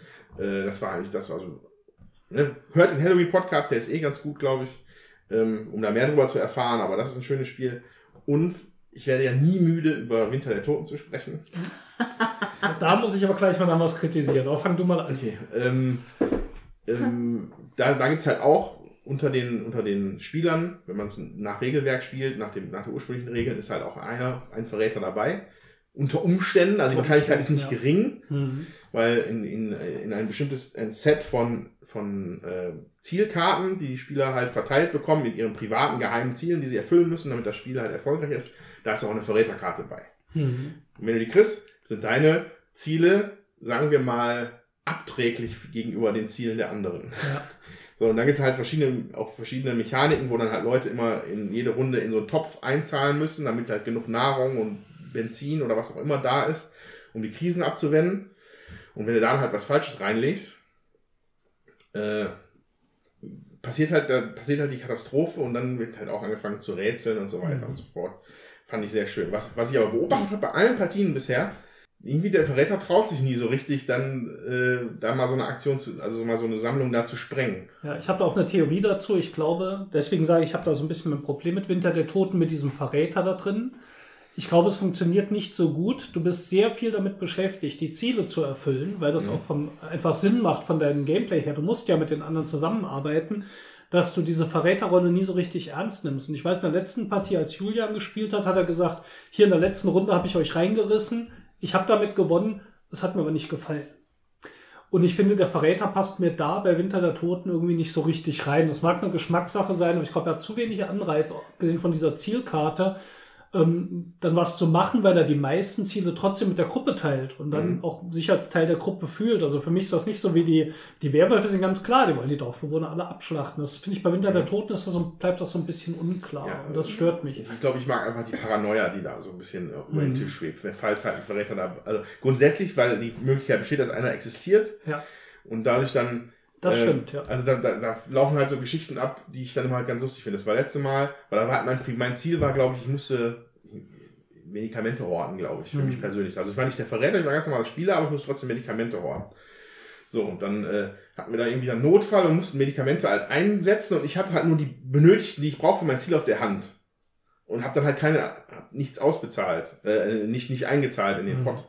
So, und dann dachte ich, die ganze Zeit habe ich dann das Schwitzen schon angefangen, so leicht. Wenn jetzt einer auf meine Hand irgendwie guckt oder ich irgendwas fall oder ich aus Versehen mal so eine Medizin anwende, dann halten mich sofort alle für den Verräter. Ja. Und äh, diese, diese Paranoia-Sache, die finde ich, die passt sehr, sehr gut zu diesem Zombie-Überlebens. Wir sind alle in einem Camp über den Mhm. Winter. So. Ja. Das thematisch finde ich das super. Mhm. Äh, Also am besten wäre es, es ist kein Verräter da, aber jeder denkt, es könnte einer da sein. Ja, genau. Also den Punkt würde ich sogar unterschreiben von dem, was du gerade gesagt Ja. hast. Weil bei uns hat der Verräter auch nie wirklich, in allen Partien nicht wirklich versucht, was. Er hat sich immer nicht getraut oder er fand es halt dann doof oder wie auch immer. Ich Ja. glaube, als Verräter musst du halt auch die ganze Zeit, du, wenn du denkst, du bist Verräter, dann hast du richtig Bock, ein, eins auszuwischen, ohne dass sie es merken. Aber ich glaube, bei Winter der Toten ist, sobald du denen was auswischst, ist relativ klar, wer der Verräter ist. Also das ist dann, Da muss er schon sehr geschickt anstellen. ja, genau. Und das ist dann halt nicht mehr so cool, weil du dann denkst, also du brauchst einmal das gemeinsame Ziel. Nein, das gemeinsame Ziel nicht, aber doch, braucht man das? Mhm. Doch, Und ich glaube, man braucht und das, ne? und alle müssen ihre eigenen Ziele. Genau. Und damit Mhm. du das ähm, gemeinsame Ziel schaffst, was manchmal auch schon nicht so einfach ist, musst du halt den anderen auch helfen irgendwie. Und das macht Ja. dann irgendwie keinen Sinn richtig von der Logik. Ja. Ähm, ja, ich habe Winter der Toten selbst noch nicht gespielt. Mich wür würde jetzt interessieren, wird der Verräter denn storymäßig da irgendwie eingebunden? Weil es klingt für mich jetzt erstmal, warum sollte jemand den Ja. Zombies helfen? Nein, nein, nein, nein. äh, Okay, also Story, das, das ist schon anders begründet. Du kriegst halt ein bisschen Text dazu. Und auch wenn du als Verräter gewinnst, dann kriegst du noch so eine spezielle Textstelle, glaube ich, aus dem, aus dem Handbuch. Mhm. Äh, das geht einfach daran, dass das der eine, der halt äh, ähm, äh, egoistisch spielt. Ja, okay. Ja. Also der versucht halt Ja. alle Waffen, also es gibt halt einen, der muss halt alle Waffen horden und sich einen Stützpunkt bauen, damit er einfach selber alleine überlebt. Und das ist dann in dem Fall der Verräter. Ja. Ja. Es gibt aber auch den Verräter, der einfach sagt, ja, die Zombies werden gewinnen, ihr habt es Ja, genau. alle nicht gemerkt, ich beschleunige So, die das, Sache. das ist nur, halt so storymäßig, ist es halt Ja. ziemlich stark sogar, finde ich. Und äh, Hm. ähm, passt halt super in so ein Walking Dead-Szenario. Was mich aber mal sehr interessieren würde, ob in The Longest Night sich da vielleicht was ändert. Ich habe es noch leider nicht gespielt, aber da gibt es halt diese Mhm. Neufassung, was ja ursprünglich mal eine Expansion war und jetzt aber quasi eine komplett neue Box ist. Äh, das würde mich mal interessieren, wie sich das spielt. Ich ja Also wenn das von euch draußen jemand weiß, äh, schreibt es uns doch mal in die Kommentare. Würde mich auch interessieren, ob sich das rentiert, wenn man Winter der Toten schon Ja. hat und jetzt nicht so nochmal spielt. 40, ne? 50 Euro investieren. ja. Aber Winter der Toten ist trotzdem ein sehr schönes Spiel. Ja. ja, ja, das äh, würde ich auch gar nicht bemängeln. Was ich noch nicht gespielt habe, würde ich sehr gerne mal spielen, ist das letzte Bankett. Für bis zu 25 Spieler, zwei Teams. Und man sitzt wohl auch im Kreis und man muss den König umbringen, das eine Team. Und die müssen ihren eigenen Mörder, glaube ich, neben dem König platzieren. Und wenn die nebeneinander sitzen, dann kann der König umbringen. Und das funktioniert wohl auch über so Social Deduction Reden und so weiter. Ich habe leider noch keine Gelegenheit gehabt, es zu spielen. Warum nur? Weil wenn, dann will ich es auch nicht mit zehn Leuten spielen oder zwölf oder wann Mit das geht, dann würde ich auch mit richtig vielen spielen. Und Ey, möglichst wir auch noch in Gewandung. Das wäre schon fantastisch. Beim Spielewochenende, ne? Da müssen wir einfach mal sagen, dass sie mal mitspielen sollen. Dann sagen die nicht, nee, ich habe keine Lust, sondern dann spielen die einfach mal mit, damit das auch mal funktioniert. Ja, das Problem ist, dass bisher immer nur sie zu Werwölfen genötigt wurden und da hat irgendwann keiner Ja, mehr Bock okay. drauf gehabt. Ich glaube, wenn wir mit was Neuem kommen, machen die es auch mal wieder. Ja, und ich habe noch äh, zwei Spiele, die eigentlich nicht wirklich direkt Verräter sind, aber die trotzdem irgendwie dazugehören. Eins wäre äh, Naufragos. Naufragos ist so ein bisschen hier wie ähm, Robinson Crusoe thematisch. Das hat aber eine ganz komische Regel, dass eben einer gewinnt gegenüber den anderen, wenn er besonders viele Geschichtenpunkte, Tagebuchpunkte sammelt. Und die kriegt man auch manchmal, wenn man gegen die anderen arbeitet. Das ist auch ein Spiel, das sowieso nicht 100% rund läuft, sage ich mal, wo ich es ganz gerne mag, aber wo auch dieses einer wendet sich gegen die Gruppe oder unterstützt die nicht so ganz so ein bisschen wie bei Winter der Toten funktioniert für mich nicht so richtig gut. Das andere hingegen, das wäre eigentlich was, was wir vielleicht auch mal in diesem Podcast irgendwann spielen können, ist Alcatraz the Scapegoat. Alcatraz der Sündenbock. Okay. Und das hat, das ist ein richtig fieses Spiel, deswegen habe ich es nur einmal gespielt. Also stellt euch vor, sind vier Leute und sie müssen aus Alcatraz aus dem Gefängnis ausbrechen. Und der Mechanismus ist relativ einfach. Man muss bestimmte Schlüssel einsammeln. Also man geht irgendwo hin, muss äh, Sachen einsammeln, die man dann besitzt. Und wenn man die richtige Kombination der Sachen hat, kann die Gruppe abhauen. Jede Runde wählt die Gruppe den Sündenbock. Und da wird abgestimmt. Und der Sündenbock, der darf, wenn die anderen abhauen, nicht mit. Der bleibt zurück, der hat verloren. Deswegen ist jeder in der Gruppe bemüht, Gegenstände zu sammeln, die ihn unentbehrlich machen. Und das hat echt, das ist richtig unangenehm. Wow. Also ich finde es einfach von der Stimmung her, während ich bei Galactica den Spaß daran merke, sowohl Zylon als auch Mensch zu sein, ist das echt grenzwertig in dem, was es ist. Und Ja. es ist auch nicht wirklich Verräter oder die anderen sind die Verräter und du bist halt der eine, der gearscht ist. Aber es ist echt ein krasses Spiel. Es ist aber super interessant und eigentlich müssten wir das auch mal spielen, weil das ist ein Spiel, kenne ich vom Gefühl her sonst auch nichts Vergleichbares. Also das hat echt einen sehr, sehr unangenehmen Ja. Unterton. Hört sich interessant an. Finde ich auch, ja. Ja. Ja, weiß ich aber noch nicht, ob ich das spiele. Nein, das willst du auch nicht spielen. ja, eben. Ich weiß ja auch nicht, ob ich, nein, aber ich, ah, es reizt mich, das nochmal auszupacken und zu Also spielen, um mir mit. einfach nochmal anzuschauen. Oh, da fällt mir natürlich jetzt noch ein anderes Spiel ein. Das, das besteht nur aus Verrätern. Das nennt sich Diplomacy. Da spiele ich unter anderem schöne Grüße an Nico von dem Prädagogen, der mir gerade in den Rücken gefallen ist dort, von, vom Zarenreich aus und ich arme Türkei. Hat mich aus der ursprünglich angestammten Ukraine vertrieben. Nur weil ich gedacht habe, St. Petersburg muss unbedingt mal wieder osmanisch werden. Nein, es, also wer das nicht kennt, Diplomacy, äh, ganz grob, man hat eine Europakarte und man zieht Armeen auf dieser Europakarte, aber in jedem Land, in jedem Gebiet kann nur eine Armee beziehungsweise auf dem Meer eine Flotte stehen. Und man gewinnt, indem man eine Mehrheit hat. Also wenn sich zwei Armeen bekriegen, gewinnt keiner, die bleiben stehen. Aber andere Länder können dich auch unterstützen oder du mit deinen eigenen Armeen. Und das heißt deswegen Diplomacy, weil man mit den anderen verhandelt. Hör mal, unterstützt du mich doch bei dem Angriff dahin, dann helfe ich dir ganz sicher nächsten Zug bei dem, was du vorhast. Und man muss eben mh, Versorgungszentren äh, erobern. Ein richtig fieses Spiel. Ähm, macht trotzdem irgendwie auch echt Spaß, aber man kann keinem trauen. Jeder fällt einem in den Rücken. Ich sag nur Österreich-Ungarn. Wir hatten einen Friedensvertrag, ja? Und was machen sie? Sie marschieren mitten bei mir auf dem Balkan ein. Was für ein Glück, dass ich genau in dem Zug auch in Österreich einmarschiert bin, dass das gerade noch mal ausgeglichen hat. Ja, wenn, wenn ihr dann nochmal eine, falls eure Partie mal endet und eine, eine, eventuell neue startet, ich möchte auch unbedingt mitspielen. Ja, ich glaube, das ähm, sollten wir auf jeden Fall mal ins Auge fassen. Falls der Manu hier von Brettspiellabor Lust hat, noch meine Partie zu leiten, er macht das nämlich echt toll, ähm, wäre ich gern wieder mit dabei. Ähm, am Anfang war ich mir nicht so sicher, weil es echt auch, also es fällt mir manchmal echt ein bisschen schwer, so fies zu sein, aber inzwischen habe ich Übung. Ja, ja, das fällt dir schwer.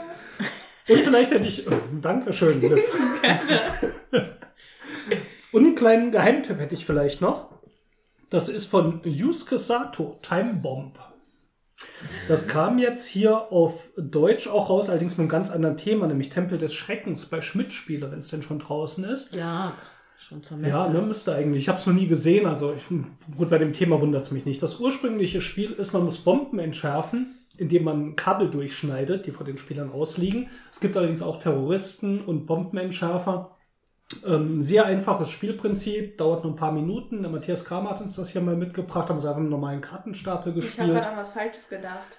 Ich dachte an. Und dann ähm, ja, muss man eben auch gucken, dass diese Bomben entschärft werden. Man weiß nicht, wer die Verräter sind. Das ist allerdings so nach 10 Minuten oder so vorbei. Äh, wie gesagt, Tempel des Schreckens gibt es jetzt als deutsche Version, ich, weil man dieses Bombenthema jetzt nicht aufgreifen wollte. Keine Ahnung wieso. Und ähm, ja, mich spricht es jetzt nicht an. Ich weiß nicht, irgendwelche Fallen im Tempel da auszulösen. Also ich finde das mit dem Bombendurchschneiden, Hm. die Drähte fand ich schon irgendwie thematisch passender. Time Bomb gibt inzwischen auch Time Bomb 2, kam jetzt in Essen raus. Ähm, das habe ich allerdings noch nicht gespielt. Auch ein sehr schönes Spiel mit Verrätern. Ich habe an dieses gedacht, was weißt du, wo das Englische, wo wir diese Blätter haben, wo der eine von der einen Seite was sagen muss und der andere auf dem Computer diese Sachen da machen Ach muss. so, äh, Keep Talking and Nobody Explodes. Ja, genau. Das ist cool.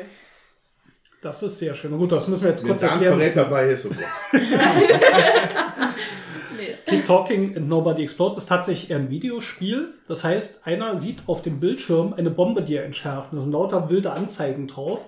Aber die Mitspieler, die haben ein ausgedrucktes Handbuch, in dem sie blättern müssen. Und dann steht, wie viel äh, gelbe Drähte sind da? Äh, vier.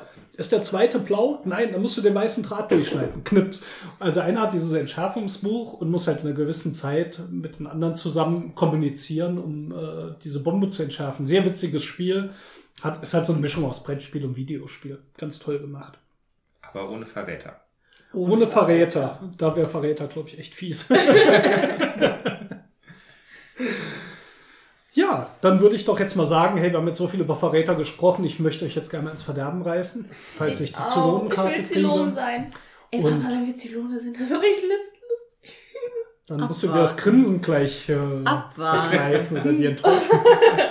Wir stürzen uns jetzt mal für euch in Battlestar Galactica. Wir, ihr müsst nicht so lange warten. Wir machen jetzt einfach mal Schluss und nehmen das dann getrennt auf. Sonst würden wir uns jetzt in vier bis fünf Stunden wiedersehen. Ja. Äh, wir machen das wieder, wieder hören. Und guter Punkt, die sehen uns gar nicht. Ne? Na, die sehen uns Krass. nicht. Hätte ich Vor mich dem, gar nicht vor kennen dem brauchen. geistigen Auge. Angeber. Bis gleich. Tschüss.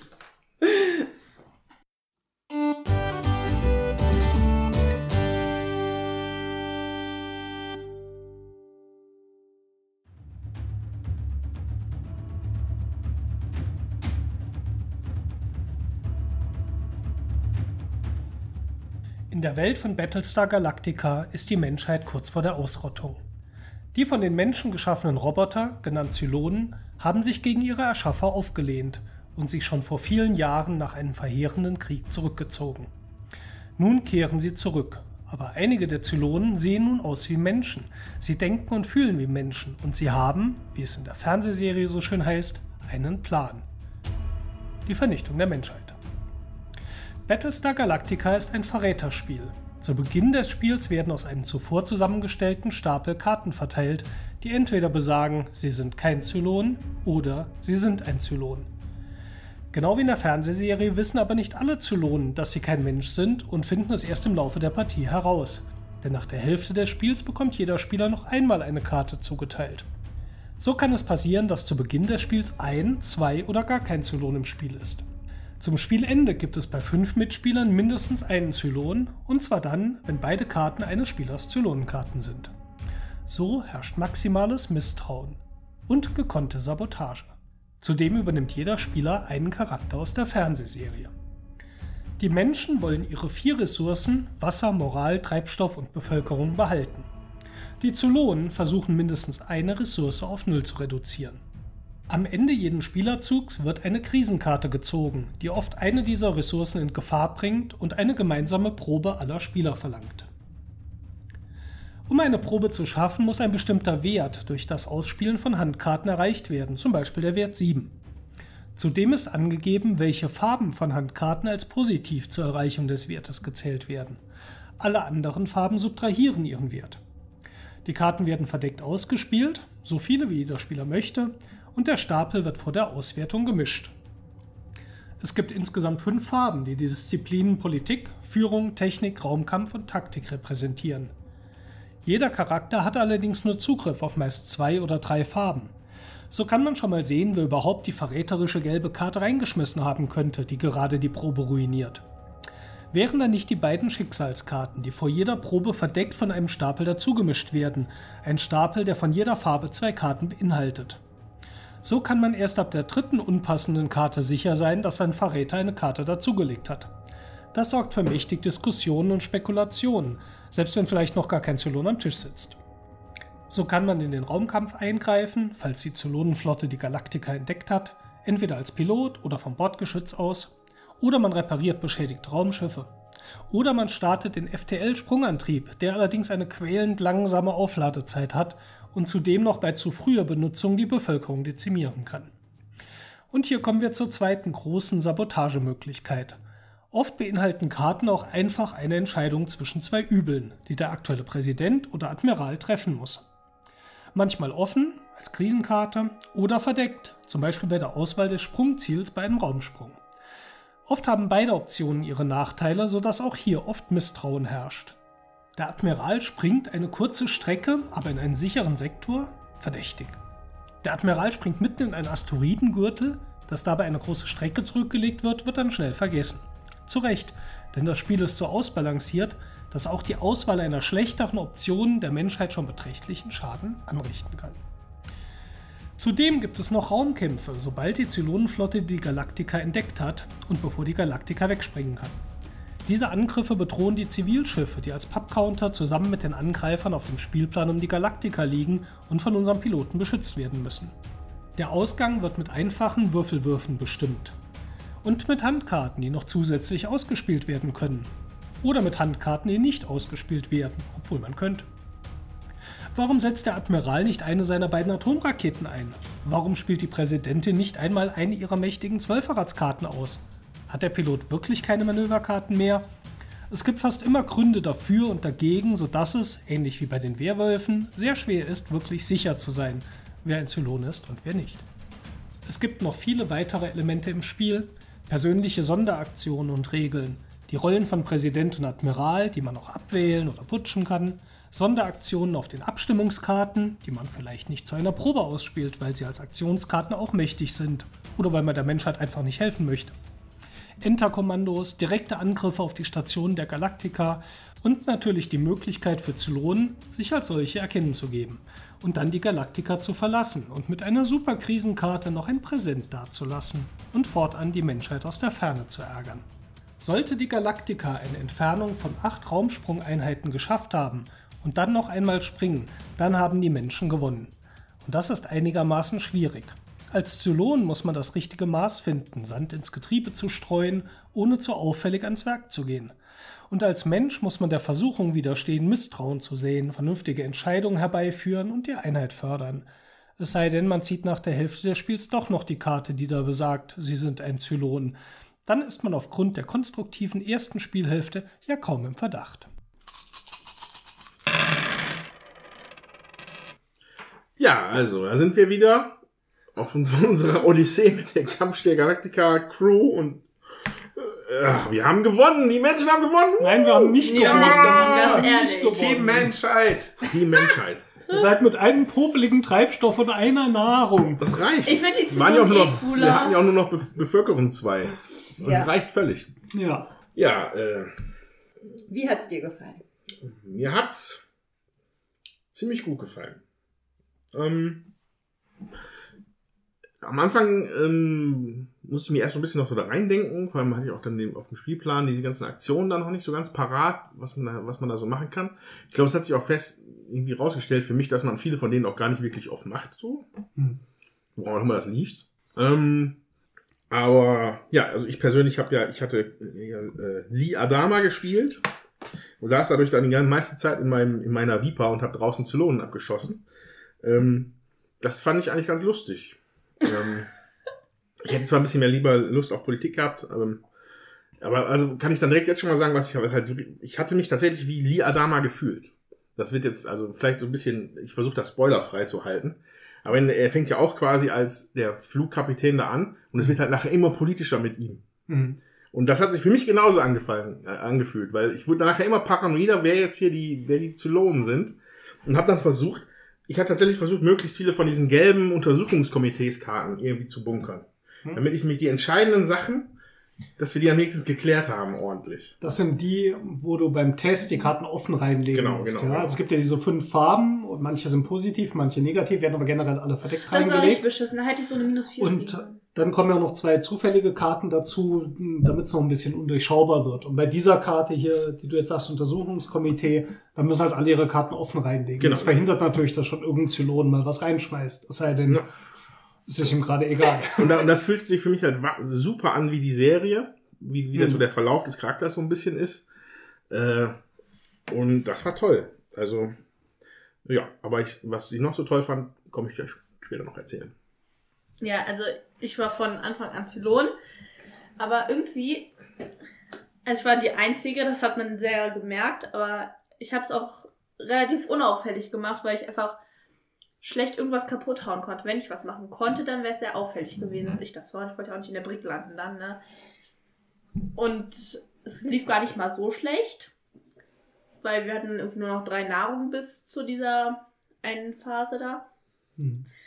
Ähm, aber ich, ich konnte halt zwischendurch einfach nichts machen. So. Und dann, wenn ich dann so dachte, boah, jetzt habe ich eine richtig gute Chance, ne, die Farben habe ich, blau ist da nicht, ich habe blau auf der Hand. Ich hatte so fünf und eine Viererkarte in blau. Ich hätte das so richtig, richtig in den Abgrund ziehen können. Und dann spielt Andreas diese beschissene Karte. Ja, jetzt bist du offen spielen. Ja, dann hat das ja super funktioniert. Zum Glück. Ja. Ähm, ja, also was man dazu sagen muss, das Spiel knechtet einen auch schon genug, ohne dass man, dass die Zylonen viel machen müssen am Anfang. Äh, also wir haben hier wie einen Treibstoff, eine Nahrung, vier Moral und Mhm. zwei Bevölkerung nur noch über, ohne dass halt die ersten, wie viel? Wir haben fünf, fünf Sprünge haben wir gemacht insgesamt. Das, aber die ersten vier Sprünge mussten die Zylonen nicht viel machen. Sie, sie kamen ja auch nicht dazu, wie du ja gerade selber sagtest. Ja. Das wäre alles immer viel zu auffällig gewesen. Ja, also an der Stelle, das hatte ich ja, also ich war bis zur Hälfte Schläfer, das heißt, ich habe die Menschen gespielt und dann erfahren, ich bin Zylon. Und ich habe es dann halt versucht, möglichst ineffizient zu machen. Das heißt, ich habe hier bei der Unterstützung mehr Karten reingespielt als nötig, höhere. Das manchmal kannst du darüber schon echt viel kaputt machen, weil das Spiel, wie du schon sagst, sowieso schon ziemlich krass ist. Mhm. Und das reicht oft, damit es dann auch schon kippen kann und du fällst Ja. dann nicht so auf. Das heißt, du musst gar nicht unbedingt immer die ähm, Abstimmung sabotieren. Im Einzelfall macht das dann mal Sinn, aber da war jetzt auch keine. Und ich glaube, am Anfang macht es dann auch Sinn, sich nicht erwischen zu lassen. Ja, also das äh, ist dann schon gut, sich dann zurückzuhalten. Aber Ja. ich glaube, dieses ineffiziente Spielen und mal hier und da eine Entscheidung treffen, die nicht so toll ist. Ich konnte auch immer aussuchen, auf welche Planeten wir dann fliegen. Ähm, da habe ich natürlich am Anfang schon auch die genommen. Die Chance, dass ich Mensch bin, ist ja ein bisschen größer als Zylon. Habe für die Menschen gespielt und am Schluss habe ich dann, ja, die waren dann nicht mehr so viel unterschiedlich. Da habe ich auch schon die genommen, die dann noch vielleicht auch ein bisschen krasser ist. Ähm, ja, und das sagt mir hier auch, so wie das jetzt hier ausgegangen ist, dass die Zylonen tatsächlich auch gar nicht so viel machen müssen, um das Spiel zu gewinnen. Weil das ist dann, das balanciert schon echt auf so einer Kante, das Mhm. ist das Spiel. Da muss eigentlich nur noch einen kleinen Schubser geben. So, wenn du dazu nicht die Gelegenheit bekommst, ist natürlich schade. Ähm, aber ja, also das stellt, das, das stellt die Zylonspieler, glaube ich, nicht vor so un, unfassbar schwierige Auf, also Ja, nicht, nicht unschwierige, sondern nicht bewältigbare Aufgaben. Aber es ist halt schon, wenn du dich als Zylon outest, kriegst eine tolle Karte, musst aber erstmal wieder eine Runde warten, bis die einsetzen Mhm. kannst. Da kommst du nicht mehr dazu. Also auch für die Zylonen ist halt auch nicht so ein Selbstläufer. Also es ist trotzdem schwer, irgendwo dran zu greifen und mal wirklich Schaden anzurichten. Das ist auch nicht so richtig einfach. Das macht für mich aber auch einen Teil des Reizes aus, als Zylon zu spielen. Weil es ist nicht, okay, jetzt schmeiß ich alles rein und dann habt ihr halt ein Problem. Das funktioniert halt auch Ja. nicht. Also es ist, wie du auch gemerkt hast, Liv, nicht einfach, so als Zylon Ja. Da zu greifen. Aber das war trotzdem sehr cool. Also ich habe mich schon von vornherein richtig gefreut, dass ich ein Zylon war, weil Zylon, weißt du, du hast halt nicht so das Gefühl, dass du böse bist, sondern du kannst einfach den anderen Leuten da Sabotage machen. Das macht richtig viel Spaß. die Menschheit. Was soll daran schlecht sein? Ja, Ja. also ich muss sagen, ich habe das ja auch das erste Mal gespielt. Ähm, Nicht das zweite Mal? Ja, vielleicht doch das zweite Mal, aber das ich kann mich an das erste Mal nicht wirklich mehr erinnern. Also das ist bestimmt schon fünf, sechs, sieben Jahre Mhm. her. Also ähm, und es fühlte sich jetzt für mich an wie das erste Mal sozusagen. Zum Vergessen. ähm, ich habe die Präsidentin gespielt. Ähm, man kann, also ich hatte das Gefühl, ich kann ein bisschen was machen, aber kann meine äh, Aktionen sozusagen auch eher an andere Spieler weitergeben, die das vielleicht äh, in dem Moment besser machen können. Ähm, ich fand es, für mich war es zäh. Also ich die erste Partie, sag ich mal, oder die erste Hälfte, bis die zweite Zylonkarte ausgespielt worden ist, ähm, das fand ich, ähm, das plätscherte da so vor sich hin. Also mir war es einfach lang. Und äh, danach wurde es ein bisschen interessanter, auch weil der Andreas da immer äh, mehr Paranoia entwickelt durch Gespräch, sag ich jetzt mal. Aber man, man spricht halt auch viel miteinander. Ähm, das macht auch sicher einen Reiz des Spieles aus, aber das ist halt echt nicht meins. Also ich möchte Mhm. gerne nicht so viel reden, ich möchte gern schneller spielen, ich möchte gern meinen Zug ohne Absprachen machen und das geht hier ja nicht. Also es ist äh, schon ein kooperatives Spiel, wenn Mhm. auch mit Verräter, aber kooperativ. Und für mich ist es so, ähm, ja, wenn es gar nichts anderes gäbe zum Spielen, würde ich mir überlegen, dass ich das mitspielen würde, Oder aber unter Gewaltandrohung. ja, also Vielleicht nochmal. also so richtig Spaß habe ich dabei einfach nicht. Für mich hat es einfach zu viel Längen. Hm. Also ich kann es auch verstehen, der Anfang ist eigentlich immer oder sehr oft sehr geruhsam. Ich hatte zwar schon Partien, wo am Anfang gleich Zylonen auftauchen, es geht richtig schief und vielleicht dann sich ein Zylon sogar früh enttarnt und das Spiel mal nach zwei Stunden rum ist. Schnell. Ja. Aber oft ist es halt auch am Anfang wirklich, es dauert und man springt und es passiert nicht so viel.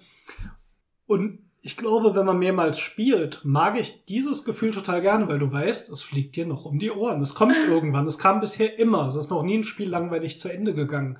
Und diese Phase, die du auch als langweilig empfindest, was ich nachvollziehen kann, ist bei mir so, das wird nicht so bleiben, das wird nicht so bleiben, das kann nicht so gut gehen. Oh, ich bin der Zylon. Hm, das wird nicht so bleiben.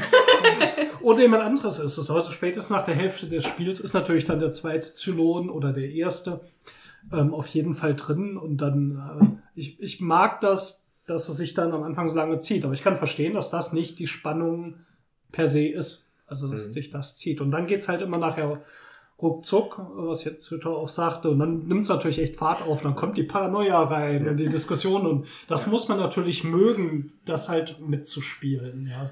Ich guck gerade auf die Uhr, ne? Viertel nach sieben. Hä? Was? Ja, Moment das mal, waren stopp, halt haben mal wir nicht schlanke nach. vier Stunden. Ja, ich dachte, haben wir nicht nach Mittag erst direkt angefangen, ne? Irgendwie so. Also die, das kam mir wirklich nicht vor wie vier Stunden. Nein, das sagen. war, Ja. das war irgendwie, finde ich, relativ kurzweilig noch. Also ich finde es Mhm. richtig cool und ich glaube, das ist jetzt auch so mein Lieblingsspiel. Das Oh. Nicht mehr ich. Yes. Ähm, bevor, Nein, das ist so minimal darüber. bevor ich jetzt so ein paar Detailpunkte noch aufgreifen würde, was, was findest du denn, Thomas? Wie war denn dein Spielerlebnis als Supporter? Ich meine, du hast es ja dann, du hast das Spiel ja gewonnen für uns. Tatsächlich. Und ich habe so gehofft, dass du der Zylon bist in der letzten Runde. Ich hätte mich so schlapp gelacht. Ja, das Thomas hätte uns. Ich schenke dir meine letzten beiden Aktionen. Danke, ich zieh mal die Zivilschiffe zu den. Äh, Also, also, also wäre ich der Zylon gewesen, dann hätte ich es aber auch wirklich verdammt hinterhältig gespielt. Also, ich hätte es dir zugetraut. ja, also, ja, genau, also und, und ich, ich möchte mal noch sagen, Andreas, wir haben es zusammen gewonnen. Das Ja, Team Team Menschheit hat äh, zusammen gewonnen, definitiv. Ja, also das Setup war halt tatsächlich, Paranoia grassierte. Es hat sich bisher nur ein Zylon mit Steffen halt enttarnt. Wir kamen auch nicht wirklich weiter mit der, ob, ob die Frage, ob er wirklich dann halt zwei Zylonkarten tatsächlich gezogen hat Hm. oder wo der zweite Zylon lauert. So, ich wusste, ich war keiner. Und äh, ja, meine leicht paranoide Ader hat da durchgeschlagen. Und das lief dann jetzt tatsächlich dann darüber hinaus. Steffen hat sich enttarnt, dann hat Jutta als Präsidentin noch ein paar Aktionen weitergegeben. Äh, Thomas hat noch, ich glaube, geschossen. Und dann lag bei mir der neue Admiral, nachdem äh, Steffen ja äh, enttarnt worden ist, musste, wurde dann überlegt, okay, ich, ich habe jetzt hier diese Karte, mit der ich die Aktion an jemand anderen weitergeben kann und dadurch können wir gewinnen. Hm. So. Ähm, und an, auf an, an Bord des Schiffs mit mir zusammen waren halt nur noch, äh, äh, äh, also nein, ich war, ich war ja außerhalb des Schiffs, aber in der Galaktika waren nur Thomas und Liv. Das Ja. heißt, es ist halt eine 50-50-Entscheidung, wer von den beiden denn da auf den Knopf drückt, damit wir das Spiel gewinnen können. Ja. Und äh, das war halt wirklich, es war äh, echt eine sch- schweißtreibende Entscheidung, aber zum Glück hat es dann geklappt. Ja. Ja. Ja, aber ich habe, so also ich habe vorher, denke ich zumindest auch wirklich sehr konsequent die Menschheit unterstützt, das komplette Spiel hindurch. Ne, also wie gesagt, wäre ich der Zylon gewesen und hätte dann diese letzte Entscheidung des Sprungs verhindert, das wäre schon, Das machst du beim nächsten Mal. das mache ich beim nächsten Mal, auf jeden Fall. Egal, ob ich Zylon bin oder nicht. Ich hatte auch davor Nein, schon Quatsch. so überlegt, ne, ob ich mich outen soll, weil ich äh, war halt direkt vor Papa dran sozusagen, bevor er sich geoutet hat. Aber dann dachte ich mir so, links von mir sitzt der Admiral, ja. Wenn ich mich jetzt oute und der ist kein Zylon, bin ich so am Arsch einfach. Weil dann Das funktioniert der einfach nicht. Admiral. Vor allem danach kommt dann Mama, ne? Die, da war klar, dass sie auf keinen Fall ist. So Thomas habe ich zwischendurch gedacht so, hm. Mhm. Und Andreas dachte ich zwischendurch auch so, hm, aber eigentlich, ne, irgendwie, nee. Das ist mein, mein ich Funktioniert ehrlich nicht ganz, aus. ne? Nee, das nicht, deswegen, das war der eine Punkt. Aber auf jeden Fall dachte ich dann, also wenn Papa das nicht ist, dann wäre erstmal Papa Admiral und noch Mama Präsi Präsidentin, ne? Da wäre ich verschollen gewesen. Das hätte überhaupt nicht funktioniert und deshalb habe ich es dann lieber gelassen. Das ist eine schwierige Entscheidung, ne? Also um nochmal auf meinen Eindruck zurückzukommen, ich Mhm. fand es auf jeden Fall großartig, mir hat es echt viel Spaß gemacht. Ich kann schon deinen Punkt auch nachvollziehen, Jutta. Es war halt, ich meine, es war jetzt natürlich auch neu, aber am Anfang hatte ich schon das Gefühl, auch, dass man im Prinzip irgendwo ein bisschen immer das Gleiche macht. Wir haben, glaube ich, am Anfang relativ viel gekämpft, kann das sein? Ja, Ja, ich ich habe eigentlich viele immer das Gleiche gemacht, ja. Ja, genau. Und das, äh, also unsere Viper-Piloten, Starbuck und Apollo, waren halt die ganze Zeit draußen unterwegs und ich war eigentlich damit beschäftigt, entweder was zu reparieren oder halt auch den äh, Befehl von oben an die Piloten Ja. weiterzugeben, damit die noch mehr Du hast mir kämpfen nie können. irgendwelche Befehle gegeben. Ja, das tut mir leid. Aber ich finde, das entspricht ja auch den Rollen. Ne? Also ähm, die Rollenkarten sind schon so, finde ich, dass, ähm, dass man das ja dann auch äh, durchgängig macht, um eben die Rolle ähm, auszuführen und auszufüllen. Ja, und das, was man machen kann, das ähm, ja, das ist ja auch mit dieser Rollenkarte halt auch relativ äh, festgelegt. Man hat halt immer noch so eine Sonderaktion, äh, die man machen kann. Und ähm, die entsprechen dann eben dem Charakter auch. Das macht Ja. ja dann auch keinen Sinn, das nicht zu machen äh, und es nicht mitzunutzen, weil natürlich ähm, man dann, je nachdem, was man ist, einen entsprechenden Vorteil halt der Menschheit gibt, wenn man es nutzt. Wenn man nicht so Ja. doof ist und wie ich und die Krisenkarten statt eine, statt zwei immer ähm, nur eine nimmt. Was Ich fand auch dann, also obwohl der Ablauf am Anfang oft ähnlich war, Mhm. Fand ich es trotzdem sehr spannend, muss ich Ja. sagen. Ich hatte auch lange das Gefühl, dass wir halt wirklich alle an einem Strang ziehen. Ich hätte überhaupt nicht sagen können, wer der Zylon ist und Mhm. ob es einen gibt. Mhm. Ähm, also selbst als du dich offenbart hast, Steffen, ich, ich hätte es nicht sagen können vorher, wirklich nicht. Du hättest doch nicht groß feststellen können. Ja, Mhm. ja.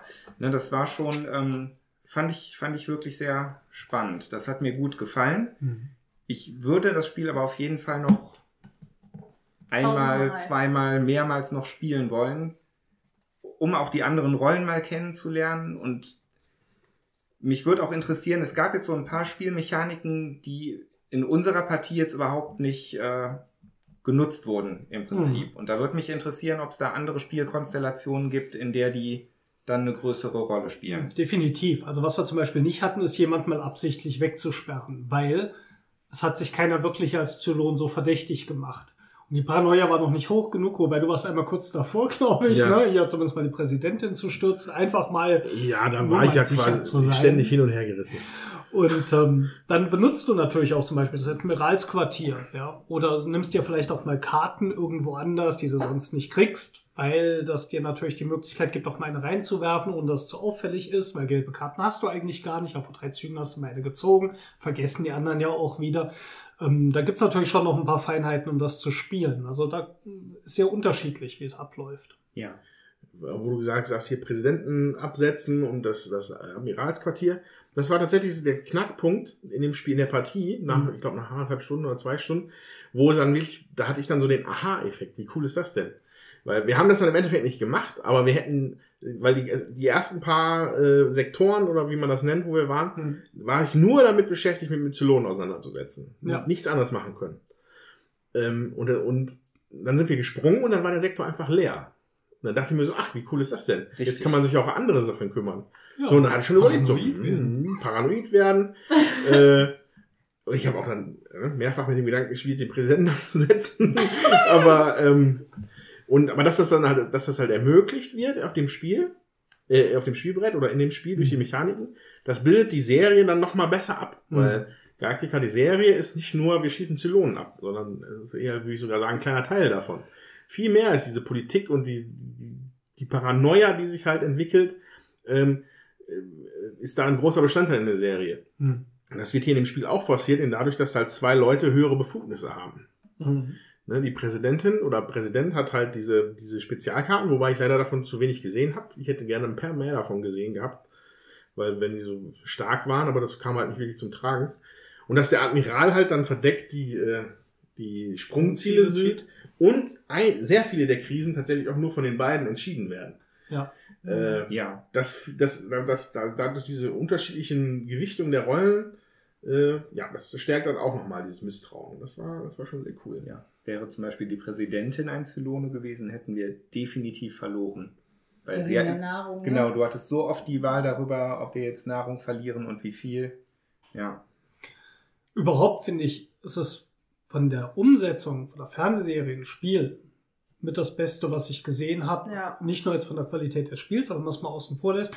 Wie schön das, was ich nenne es mal Mechanismen in der Fernsehserie sind, das, wie Mhm. das funktioniert, ist einfach ganz toll umgesetzt. Das findet sich echt, finde ich, alles, was wichtig ist, hier drin wieder. Ja. Und es gibt ja so viel gurkige Lizenzspiele, äh, die nicht richtig toll sind, die nicht richtig funktionieren. Und da dachte ich, wow, Galactica ist sicher mit eins der schwersten, einfach von der Aufgabe her, das auch Ja. zu machen. Und der Corey Konietzka, der das designt hat, äh, vermutlich auch ein Team, weil der ist ja bei Fantasy Flight entstanden, ja mal richtige Designteams. Finde ich eine ganz großartige Leistung. Allein diese Umsetzung, weil alles Ja. für mich drin ist, was in der Fernsehserie ist.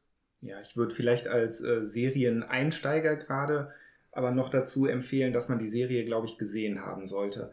Weil es, auf den Karten gibt es schon dann häufiger, also nicht häufiger, ich glaube so gut wie immer irgendwie Zitate aus Mhm. Der Serie und da musste ich dann teilweise schon aufpassen. Dann wollte ich gar nicht mehr so viel lesen, weil ich Angst hatte, dass es spoilert. Und bei den Zylonenkarten, wo ich jetzt Gott sei Dank keine hatte, ähm, Ja, da hätte schön gesehen, wer ja, da hätte es genau. Ja, wobei da, auch da sind keine Spoiler tatsächlich drauf. Also es gibt aber Zylonen, die man ja. von Anfang an oder wenn sie in, in der Serie auftauchen, noch sehr schnell klar sind, dass es Zylonen sind, die haben sich ja auch benutzt. Also es Ah, wird ja nichts okay. gespoilert. Wo du Okay. denkst, oh, jetzt habe ich die Hälfte der Serie, brauche ich mir nicht angucken. Okay, ne? ja. Ja. also ich glaube, also wenn ihr die Also ich glaube, da ist auch eher so ähm, vielleicht die erste Staffel höchstens, aber äh, mehr äh, wird da nicht gespoilert. ja. Ja, ich wollte gerade sagen, wenn ihr die erste Staffel durch habt, dann könnt ihr das komplett freispielen. Hm. Was ich aber eigentlich noch sagen wollte, ist, ähm, es ist ja so, dass wenn man als Fan der Serie, ähm, ist es, glaube ich, so, dass man es lieber spielt, als wenn man jetzt nicht Fan der Serie ist. Also, obwohl ich die Serie mag, muss ich jetzt natürlich sagen, ähm, aber ich glaube, das macht auch ein bisschen das, das Spielgefühl aus. Wenn man es gerne spielt, dass man auch eben Fan der Serie ist, dann übersteht man diese Länge am Anfang äh, vielleicht auch einfach besser. Mhm. Ja, ähm, und, und es mag, dass man äh, gerne zusammenspielt und so dieses Verräter-Ding da mag und das rauszufinden und für sich da selber noch eine Story entwickelt im, im Spiel. Das, äh, ich mag ja auch nicht so gerne Rollenspiele und so und ich habe das grundsätzlich nicht so gerne. Von daher geht mir da einfach auch ein bisschen was ab. Hm. Ja, also das ist ein guter Punkt. Also wenn ich das mit Leuten spiele, die die Serie gar nicht kennen, könnte ich mir vorstellen, dass ich ein bisschen, das teilweise ein bisschen sagen so, ja, okay, was soll das jetzt hier? Ähm, ich hatte auch einen Punkt, wo ich mir dachte, boah, da hätte noch, da wäre noch Luft nach oben gewesen. Das waren halt die äh, fünf Basiskarten, diese fünf Farben, also was, was war es hier? Politik, Führerschaft, Taktik, Raumkampf und Technik. Ich hatte gedacht, boah, super, so ein Stapel Karten, da sind und die kleinen und da ist bestimmt ganz viel Tech, verschiedene Sachen drauf und es kann ganz die irren Sachen machen. Und dann waren es nur zwei verschiedene Sachen. Ich habe jetzt im Nachhinein verstehe ich, warum dass die Aktionen auf diesen Karten nicht so wichtig sind, weil du halt jede Menge andere Aktionen hast und die Karten sind eigentlich wichtiger für diese Abstimmung. Hm. Ähm, aber äh, da hätte ich mir vielleicht tatsächlich noch ein bisschen mehr Abwechslung gewünscht. So. Hm. Aber das ist dann schon Meckern auf hohem Niveau. So. Was ich mich jetzt mal frage, wie wäre das wohl, wenn man Balta spielt? Boah, Ist man dann einfach ein automatisch, hast du den? Ich würde niemals Nicht spielen. spoilern. ne, wird einfach automatisch angenommen? Weil du einfach so ein blöder. Also bei äh, Gaius Balta und bei Boomer, wenn die mitspielen, dann wird eine zusätzliche Zylonenkarte in den Stapel gemischt. ah, Und okay. Gaius Balta kriegt, glaube ich, auch zwei. Das Das heißt, steht ja auch auf der Karte gleich drauf, also auf der Ja. Karte drauf oder nicht, könnte man ja genau. nachlesen. müsste Gucken wir mal hier, Gaius Balta. bei Also beginnen das Spiel mit zwei Loyalitätskarten anstatt einer. Okay. Und der kriegt dann eine dritte. Das heißt, egal ob er ein Zylon ist oder nicht, der hat echt viel Spaß im Spiel, weil keiner traut ihm. Das gleiche bei Boomer. Ich hatte ähm, auch nochmal heute Morgen in ein paar Game Design Büchern gewälzt, was es so zum Thema Verräter und Hidden Identity und äh, Social Deduction Games gibt, also wo man durch soziale Interaktion versucht, was rauszufinden. Hat mich übrigens auch an unseren letzten Podcast erinnert, nämlich äh, der große Wurf Nummer 14. Da ging es ja um die Exit äh, Games und Escape Rooms, wo wir gesagt haben, sind eigentlich Rätsel. Und ich denke, das hier ist natürlich auch ein Rätsel, weil du versuchst rauszufinden, wer nun mal die versteckte Identität hat, ähnlich wie bei den Werwölfen und so weiter. Also ich glaube, erstmal diese Rätselkomponente ist drin. Und es gab einen Punkt, da habe ich heute Morgen gedacht, hm, ja, der macht so ein Verräterspiel echt spannend, aber ich habe noch kein greifbares Beispiel vor. Und das ist dieser Leap of Faith, der Sprung ins Ungewisse. Und das war genau die Aktion, die du am Schluss gemacht hast. Nämlich, du suchst dir jetzt einen von zwei Leuten aus und du denkst, wenn einer der zu lohn ist, sind wir jetzt am Ende. Dann bin ich der tatsächlich andere sogar noch ist- schuld. Und da bist du schuld und bei dem anderen geht's vielleicht gut. Und diesen Sprung zu machen, weil jetzt dieses Musterbeispiel, das mir heute Morgen nicht einfiel, Leap of Faith, einfach, ich springe jetzt ins Ungewisse und hoffe, da ist Boden unter den Füßen. Und äh, da waren diesmal ein paar auch wieder hier in dem Spiel drin und ich glaube, das macht auch ein großer Teil dieser Spannung aus. Vor allem mit diesen Aktionskarten. Das heißt, ich kann meine Aktion opfern, einem anderen zwei Aktionen zu geben. Da muss ich immer das Vertrauen haben, dass der in dem Moment nicht sagt, oh, vielen Dank. Ja. Ich habe da mal was Ich anderes steuere uns mal vorbereitet. in die Sonne. Genau, weil er kann nämlich dann auch tatsächlich noch eine Aktion machen, die für die Spieler schlecht ist und, und mit der anderen oder für die Menschheit schlecht ist und mit der zweiten Aktion sich noch enttarnen als Zylon. Und das ist natürlich immer, da muss eigentlich immer so denken, hm, muss ich schon sehr sicher sein, wer das ist. Das war jetzt in dem Fall eigentlich Ja. nicht so schwierig, wobei du ja auch gesagt hast, also ich war mir auch nicht sicher. Ich hätte es dir auch zugetraut, Thomas, dass du im letzten Zug jetzt sagst, ich war es doch. Schön. Schade. Ich war auch echt enttäuscht, dass du es nicht warst. Ja, tut mir ausgesprochen leid. Ja, es hat sich halt auch echt so ein bisschen hinentwickelt. Ne? Also man konnte so in der ersten Runde wirklich gar nicht sagen, wer ist der Zylon. Mhm. Da habe ich schon fast gedacht, es liegt überhaupt keine Zylonkarte aus.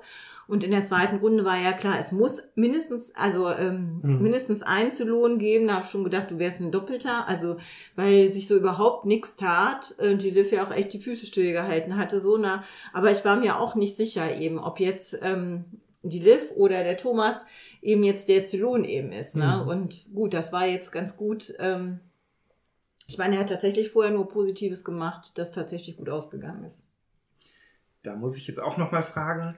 Das war ja, glaube ich, dann die allererste Abstimmung nach dieser Schläferphase, Mhm. wo dann zum ersten Mal überhaupt im Spiel eine bei einer Abstimmung eine zu also eine böse Karte auftauchte, die nicht dahin Ja, gehörte. das habe ich sein? gemacht, weil. Das warst du, okay. Ja, weil alle haben, ich glaube, alle außer Mama haben was da reingelegt und Mama war schon so einfach. Konnte ich Ja. nicht, ich hatte keine Farbe. Ja, genau. Ja. Also war halt vier von fünf Leuten konnten es gewesen sein und ich wusste, es sind zwei Zylone im Spiel, weißt du. Und dass die dann ausgerechnet mich beschuldigen, war nicht so. Ja. Wahrscheinlich. Deswegen Ja, konnte ich es genau. auch nicht erkennen. Ich hatte gesehen, rote Karte, die hätte aber natürlich auch von Andreas Ja, kommen genau. können oder die blaue Karte, die auch schlecht war hier. Mhm. Ja, Ja, war, Es gibt war, ja auch noch Ja. Zufallskarten, ne? Da Mhm. sind ja auch da noch zwei ein Da Zufallskarten. drei dann drin. Mm, Ja, ja, aber Also, deswegen, ja. Ja. es hätten natürlich, aber das, ne, es hätten nicht zwei, äh, also einer hätte was reinlegen müssen, es hätte aber auch sein können, dass es zwei positive Zufallskarten sind und dann hätte jemand eben äh, Mhm. zwei schlechte Karten reingeschmissen. Also man kann es halt nicht immer unbedingt, es war klar, es Ja, muss einer was reingeschmissen haben, aber ähm, wer es jetzt war, war in dem Fall wirklich sehr schwierig. Das hat aber die Liv schon gut erkannt. In Ja. dem Fall. Ja, ja.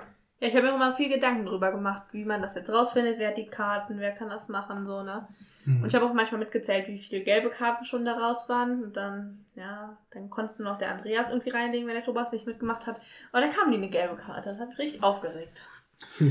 Ja, dann kann man natürlich auch, wenn man jetzt auch noch Rollenspieler am Tisch hat, äh, die die Serie kennen, natürlich auch nochmal viel Spaß haben, wenn man noch in ein paar Rollen reinschlüpft. Dann spiele ich aber dann am liebsten doch Gaius Balta. Solange ich alles weiter bin. Das ist ein, äh, für all die es nicht kennen, halt ein Charakter, wo man bis zum Ende der Serie halt auch nicht weiß, wo man dran ist und keiner mag ihn, aber er ist ein grandioser Schauspieler und Außer Papa, der mag ihn. Der möchte gerne einen Fanclub äh, ja, machen. Wenn ihr mal ein paar. Fans hier von diesem Typ seid, könnt ihr euch ja mal melden. Genau. Schreibt's in die Kommentare. Der Gaius Steffen freut sich. Das einzige Würfelwerfer-Fanclub, wo keinen Fall beitreten. Also auch wenn man, da kann man natürlich noch so Rollenspielkomponenten natürlich schön reinbringen. Insofern, wenn ihr die meisten von euch nochmal spielen wollen, bin ich gerne mit dabei. Das kann ich, könnte ich jetzt gerade schon wieder spielen. Ja, Also bis irgendwie heute Abend trifft das elf. genau meinen Nerv. Und ähm, ja, hat noch jemand Anmerkungen?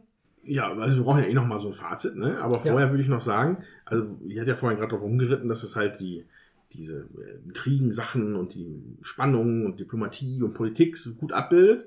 Was es aber tatsächlich trotzdem auch gut abbildet, sind die Weltraumkämpfe. Mhm. Wir hatten nämlich vorhin, glaube ich, dann irgendwann ein, Ja. zwei Basissterne von den Zylonen plus neun Jäger darum liegen. Mhm. Und, das, und dann bogen die auch noch rechts ab, um die Galaktika von weg von uns. Das hat sich dann auch schon, das war auch cool. Man Ja. fühlte sich überwältigt von diesen ganzen, ganzen Jägern. Ja. Und äh, das war cool. Ich habe auch, und, äh, ein, wir hatten ein Enterkommando am Boot. An, an Boot. An Bord. da ist auch ein Boot. Ja. Äh. Auch eine interessante Mechanik. Dann, dann brennt halt die Fackel wirklich. Mhm. Äh, konnte ich dann zum Glück beseitigen, das Ding.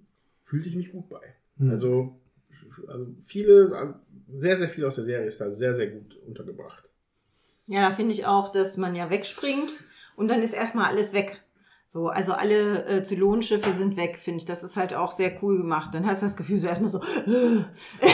Also, Ja. Deswegen empfehle ich immer na, nach dem Pilotfilm die erste Folge noch zu gucken. Die heißt ja 33 Minuten, glaube Ja. ich auch. Und da geht es darum, dass diese Zylonen alle 33 Minuten der Galaktika hinterher springen.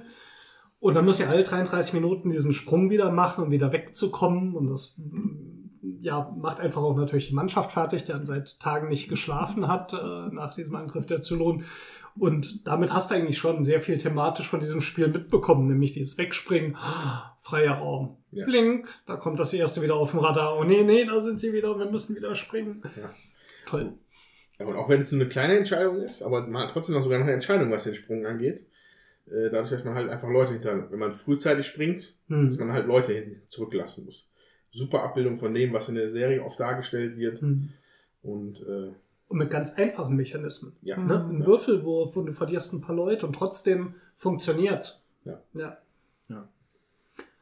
Ja, da war ja jetzt auch die niedrige Bevölkerungszahl, die wir zum Schluss hatten, nämlich nur noch zwei. Das war ja tatsächlich eine bewusste Entscheidung, weil wir halt gesagt haben, so, wir müssen jetzt den Sprung machen und Mhm. drei Bevölkerung verlieren. Aber damit gewinnen wir das Spiel. Ja. Ja. Das war dann nicht so, jetzt haben wir die Menschheit gerettet, sondern jetzt haben wir das Spiel gewonnen. Ne? Das wäre jetzt, ist jetzt halt ein anderes Ende, was, als das ich jetzt in der Serie erwarten würde. Aber wir haben ja auch die Menschheit gerettet. Ja, uns drei, vier, drei, ihr seid drei. Ja. Bis zum nächsten. Euch habt ihr gerettet bis zum nächsten Spiel, genau. Ähm, eine Frage hätte ich aber noch. Und zwar Ja. hier die Raptor-Schiffe. Die sind irgendwie nicht Haben die, noch, haben die noch eine tiefere Bedeutung oder sind die nur für diese eine lilane Karte da? Die sind für die lilanen Karten da. Ich glaube, es gibt zwei. Man, ähm, ja, nee, doch, manchmal gibt es auch noch bei den Krisenkarten Sachen, Hm. wo man Raptoren riskieren kann. Ja. Ähm, aber hauptsächlich sind die dazu da, um die Kartenstapel, die obersten Karten anzugucken. Ja. Aber man kann sie dabei verlieren. Und äh, das ist, glaube ich, auch Bedeutung E davon. ex exzessives Materialangebot dadurch, weil wenn man, man platziert die nicht auf dem Spielbrett, die stehen einfach da und werden halt weggenommen. Hätten es dann auch Marker getan, aber man äh, freut sich ja trotzdem über kleine Ja, Raptor Weltraumschiffe. sind schon Kleine cool. Plastikschiffe. Und diese schönen Basisschiffe, die sind tatsächlich aus der Erweiterung, der Pegasus-Erweiterung. Es gibt drei Erweiterungen, glaube ich, inzwischen. Ich habe ehrlich gesagt noch keine davon gespielt, obwohl ich so ein Riesenfan des ursprünglichen Brettspiels bin. Aber es sagt auch, wie gut ich halt das ursprüngliche Brettspiel finde. Ich denke immer, warum soll ich jetzt noch eine Erweiterung dazu nehmen? Das fü- fühlt sich für mich so rund an.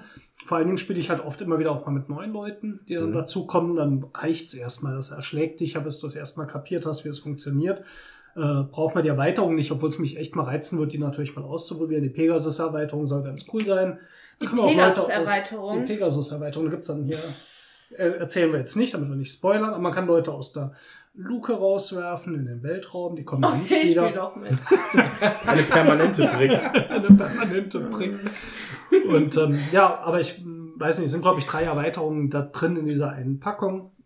Also, das Braucht man aber echt nicht unbedingt. Also ich hab, denke immer wieder, läuft. Ja, das Spiel ist einfach weil ich bin natürlich schon gespannt, was sie dann da noch rein, was sie noch da Ja. reinmachen, ne? können wir gerne das nächste Mal ja mal. Also die. Basisschiffe machen sich optisch auf jeden Fall schon mal Ja, sehr gut. die sind nämlich sonst Pappmarker und so sind sie 3D-Modelle, die kommen aus der einen Erweiterung, die haben wir vorhin noch ausgepackt. Ah, Ich glaube, okay. da würde ich sogar das einzige Spiel, wo ich bei unserer Punktewertung sogar eine 10 geben würde, weil ich glaube einfach nicht, dass Oh. sich das mal so richtig ändern wird, dass ich das nicht mehr mögen würde oder so. weil Das Spiel's noch ein paar Mal, aber bei mir ist auf jeden Fall immer bei einer neuen. Und obwohl du verloren hast. Ja. Ja, das war so knapp. Ihr habt euch schon selbst fast umgebracht. Das war lustig. Sehr schön. Ja, Fazit. Fazit, jetzt sind wir doch aus dem Das Fazit wieder ein perfekte bisschen. Spiel. Das war das perfekte Spiel. Ja, also ich ähm, finde es auch sehr gut. Es gefällt mir sehr gut. Ich kann aber auch Kritiken dran verstehen. Ist auch definitiv nicht für jeden, weil es einfach von der Zeit her schon lange dauert. Ähm, es eventuell Längen hat, die man mögen muss und füllen muss mit Gespräch, mit Paranoia oder was auch immer. Das muss man mit Strickzeug. sehr schön. Beim Arkham Horror spielt Ja. ja. immer, immer mit Strickzeug da. Ja, das Ja. ist genauso. Das ist ganz Nein. Ja, da finde ich Arkham Horror, das kann manchmal einfach nur tröge und langweilig sein, Ja. obwohl ich es prinzipiell mag und ja auch regelmäßig mal spiele.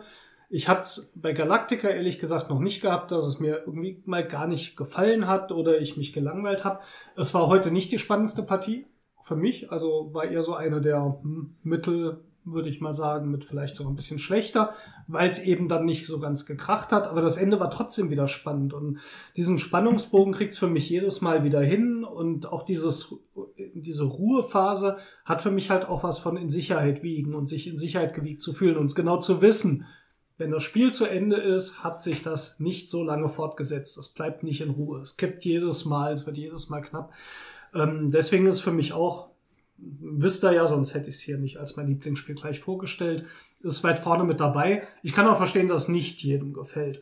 Ähm, und ich mag die Serie. Ich habe es zwar auch schon mit Leuten gespielt, die die Serie nicht kennen, denen es sehr gut gefallen hat. Ähm, ich hatte jetzt auch noch keinen gehabt, der die Serie nicht kannte, der es nicht gut fand, aber so viel waren es jetzt auch nicht. Aber ähm, es war jetzt nicht wichtig, dass man die Serie kennt. Die meisten Mhm. fanden das Spiel auch überzeugend, ähm, was ich natürlich auch sehr schön fand. Ja, insofern für mich mh, wunderbar. Ich freue mich, wenn ich ein paar neue Leute habe, die da mitspielen wollen. Und äh, schönes Spiel. Ja, ich habe ja schon gesagt, wie ich ähm, finde, sage ich jetzt mal so. Ich finde, also ich würde es ja natürlich auch noch mal mitspielen, aber mit Strickzeug. Ähm, so, ich finde es nicht so langweilig wie Arkham Horror, das finde ich noch schlimmer. Ähm, ja, aber es ist, also es ist einfach viel Story und man erzählt halt und überlegt und wer macht was und spricht sich ab und ja, das ist halt, das ist halt kooperativ in weiten Teilen und das ist halt nicht unbedingt so meins. Aber ich sag mal so, was dann nachher letztendlich passiert und äh, es nimmt ja im zweiten Teil dann Fahrt auf, von daher ist es dann schon noch okay. Das Spiel dauert halt recht lange, so vier Stunden. Und ähm, wenn wir dann zum Spielewochenende fahren und gefragt wird, spielt jemand mit Galactica, dann suche ich mir halt lieber was anderes aus, was ich dann in dieser Zeit lieber spiele. Und deswegen äh, kommt das für mich halt nicht so oft zum Tragen, sag ich mal. Ne? Oder zwei Sachen, die du lieber spielst in der Zeit. Ne? Ja, deutlich, ne? Ähm, ja, aber ich habe ja schon gesagt, wenn ich gar nichts anderes fände, würde ich es auch mitspielen. Also ganz ehrlich, ich kann das mit dem Strickzeug nicht nachvollziehen, weil du musst ja gucken, was die anderen machen hier, was die da für Karten nehmen, ne? Wobei Mama kann ja auch blind stricken, aber ich Ja, nicht. genau. Aber ähm, ganz ehrlich, ich hatte jetzt, das waren vier Stunden, ich hatte kein Zeitgefühl. Ich könnte nicht sagen, ob das vier Stunden oder ob das eine Stunde, ob das zehn Minuten waren. Ich hätte einfach nichts sagen können. Das einzige Zeitgefühl sind vielleicht diese 33 Minuten, weißt du, wo du dann denkst, jetzt langsam müssten wir mal wieder weg. Aber ganz ehrlich, ich hatte so gar kein Ja, Zeitgefühl das hat, das hat mich auch wirklich überrascht. Also mal vier, vier Stunden, was? Hallo? Ohne dass man wirklich ständig, man war eigentlich ständig dran. Und, aber ich habe mir halt ständig Gedanken gemacht. Irgendwie. Ja, irgendwie. Ja, du sagst immer da so, hm, hm, ne, vier Leute freuen sich. Ja, wir können weiter, ne? Und ich frage schon so Andreas, warum freust du dich nicht? Ja, weil es komisch ist, dass sich vier Leute freuen. Das funktioniert nicht. Ich, ich, ich, ich, ich, beobachte Leute dann auch ganz gerne, so wenn die ihre Karten ziehen. Ich versuche immer so die Gesichtszüge ein bisschen zu deuten oder so. Hat immer nicht gut funktioniert hier. Das Einzige, was funktioniert hätte, wäre, wenn ich auf meinen Instinkt gehört hätte. Aber äh, das hat ja dann überhaupt keinerlei logische Grund mehr gehabt. Das ist einfach nur, einfach nur Bauchgefühl, dass ich den Steffen unbedingt mal in den Knast stecken muss. Hättest du mal gemacht, ne? Ja, Ja. hätte nicht geschadet. Hätte, hätte man dann den Admiralstitel abgeben müssen, hätte ich mir das vielleicht sogar vorher überlegt. Mhm. Aber naja. Ja, okay, also dann, ich habe schon alles gesagt eigentlich. Ähm, kurze Zusammenfassung, ähm, stimme ich Steffen völlig zu. Es ist ein gutes Spiel, sehr gutes Spiel, ein gut bis sehr gutes Spiel. Eine, eine erfreuliche Ausnahme, was Lizenztitel angeht. Ja. Wenn ich das jetzt zum Beispiel mit einem Game of Thrones Risiko vergleichen würde, äh, nee, das ist halt schon ein bisschen geiler.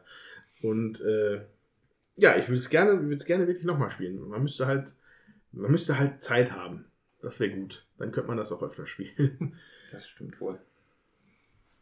Ja, also ich gehöre auch auf jeden Fall zu denen, die es nochmal spielen wollen würden. Habe ich ja auch schon gesagt. Ich fand es sehr unterhaltsam, auch sehr kurzweilig.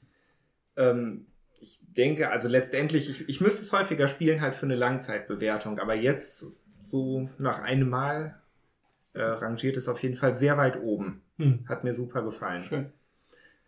Jetzt noch so ganz nebenbei, das hat eigentlich gerade nichts mit unserer Besprechungsrunde zu tun, aber es gibt ja diese Karte, die sind kein Silo, ne? Die ist ja, wird ja auch ausgeteilt. Und dieses Bild da drauf, das ist unmöglich. Da sitzt der Gaius Baltane, hat gerade seinen Test ausgeführt und sagt dann da der Sharon, sie sind kein Silo. Und irgendwie so richtig glücklich, man sieht dem dieses beschissene Grinsen an. Das ist einfach nur so, oh. Gut, dann äh, vielen Dank, dass ihr heute wieder bei uns wart. Das war der Würfelwerfer Podcast Nummer 15. Hammer. Hammer mit Battlestar Galactica. Wir hoffen, es hat euch gefallen. Wenn ihr Anmerkungen habt, vielleicht auch Kritik, schreibt uns mal in die Kommentare, wie ihr Battlestar Galactica findet oder schreckt euch das schon ab, allein weil es so lange dauert. Und äh, ihr könnt uns gerne auch auf Facebook unter die Würfelwerfer finden und folgen. Und äh, da freuen wir uns natürlich auch über ein Like auf der Seite. Ja, aber äh, liebe Zuhörer, wir müssen reden. Und zwar, wenn ihr uns über iTunes hört, bitte, bitte, bitte überlegt euch, ob ihr uns nicht fünf Sterne geben könnt und vielleicht sogar ein kurzes Review schreibt. Es reichen drei Sätze, bester Podcast ever oder so. Oder was Bescheidenes. ähm, das ist nicht, man kann nicht genug erwähnen, wie wichtig das für uns wäre, weil mit, mit Sternen und Reviews gibt's Reichweite und äh, das wäre halt ganz toll. Wir wollen noch viel mehr Leute mit unserem Podcast erreichen und ihr könnt uns dabei helfen. Ja, vielen Dank dafür.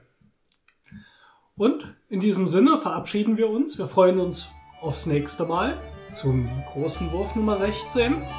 Und Sagen Tschüss, eure Würfelwerfer!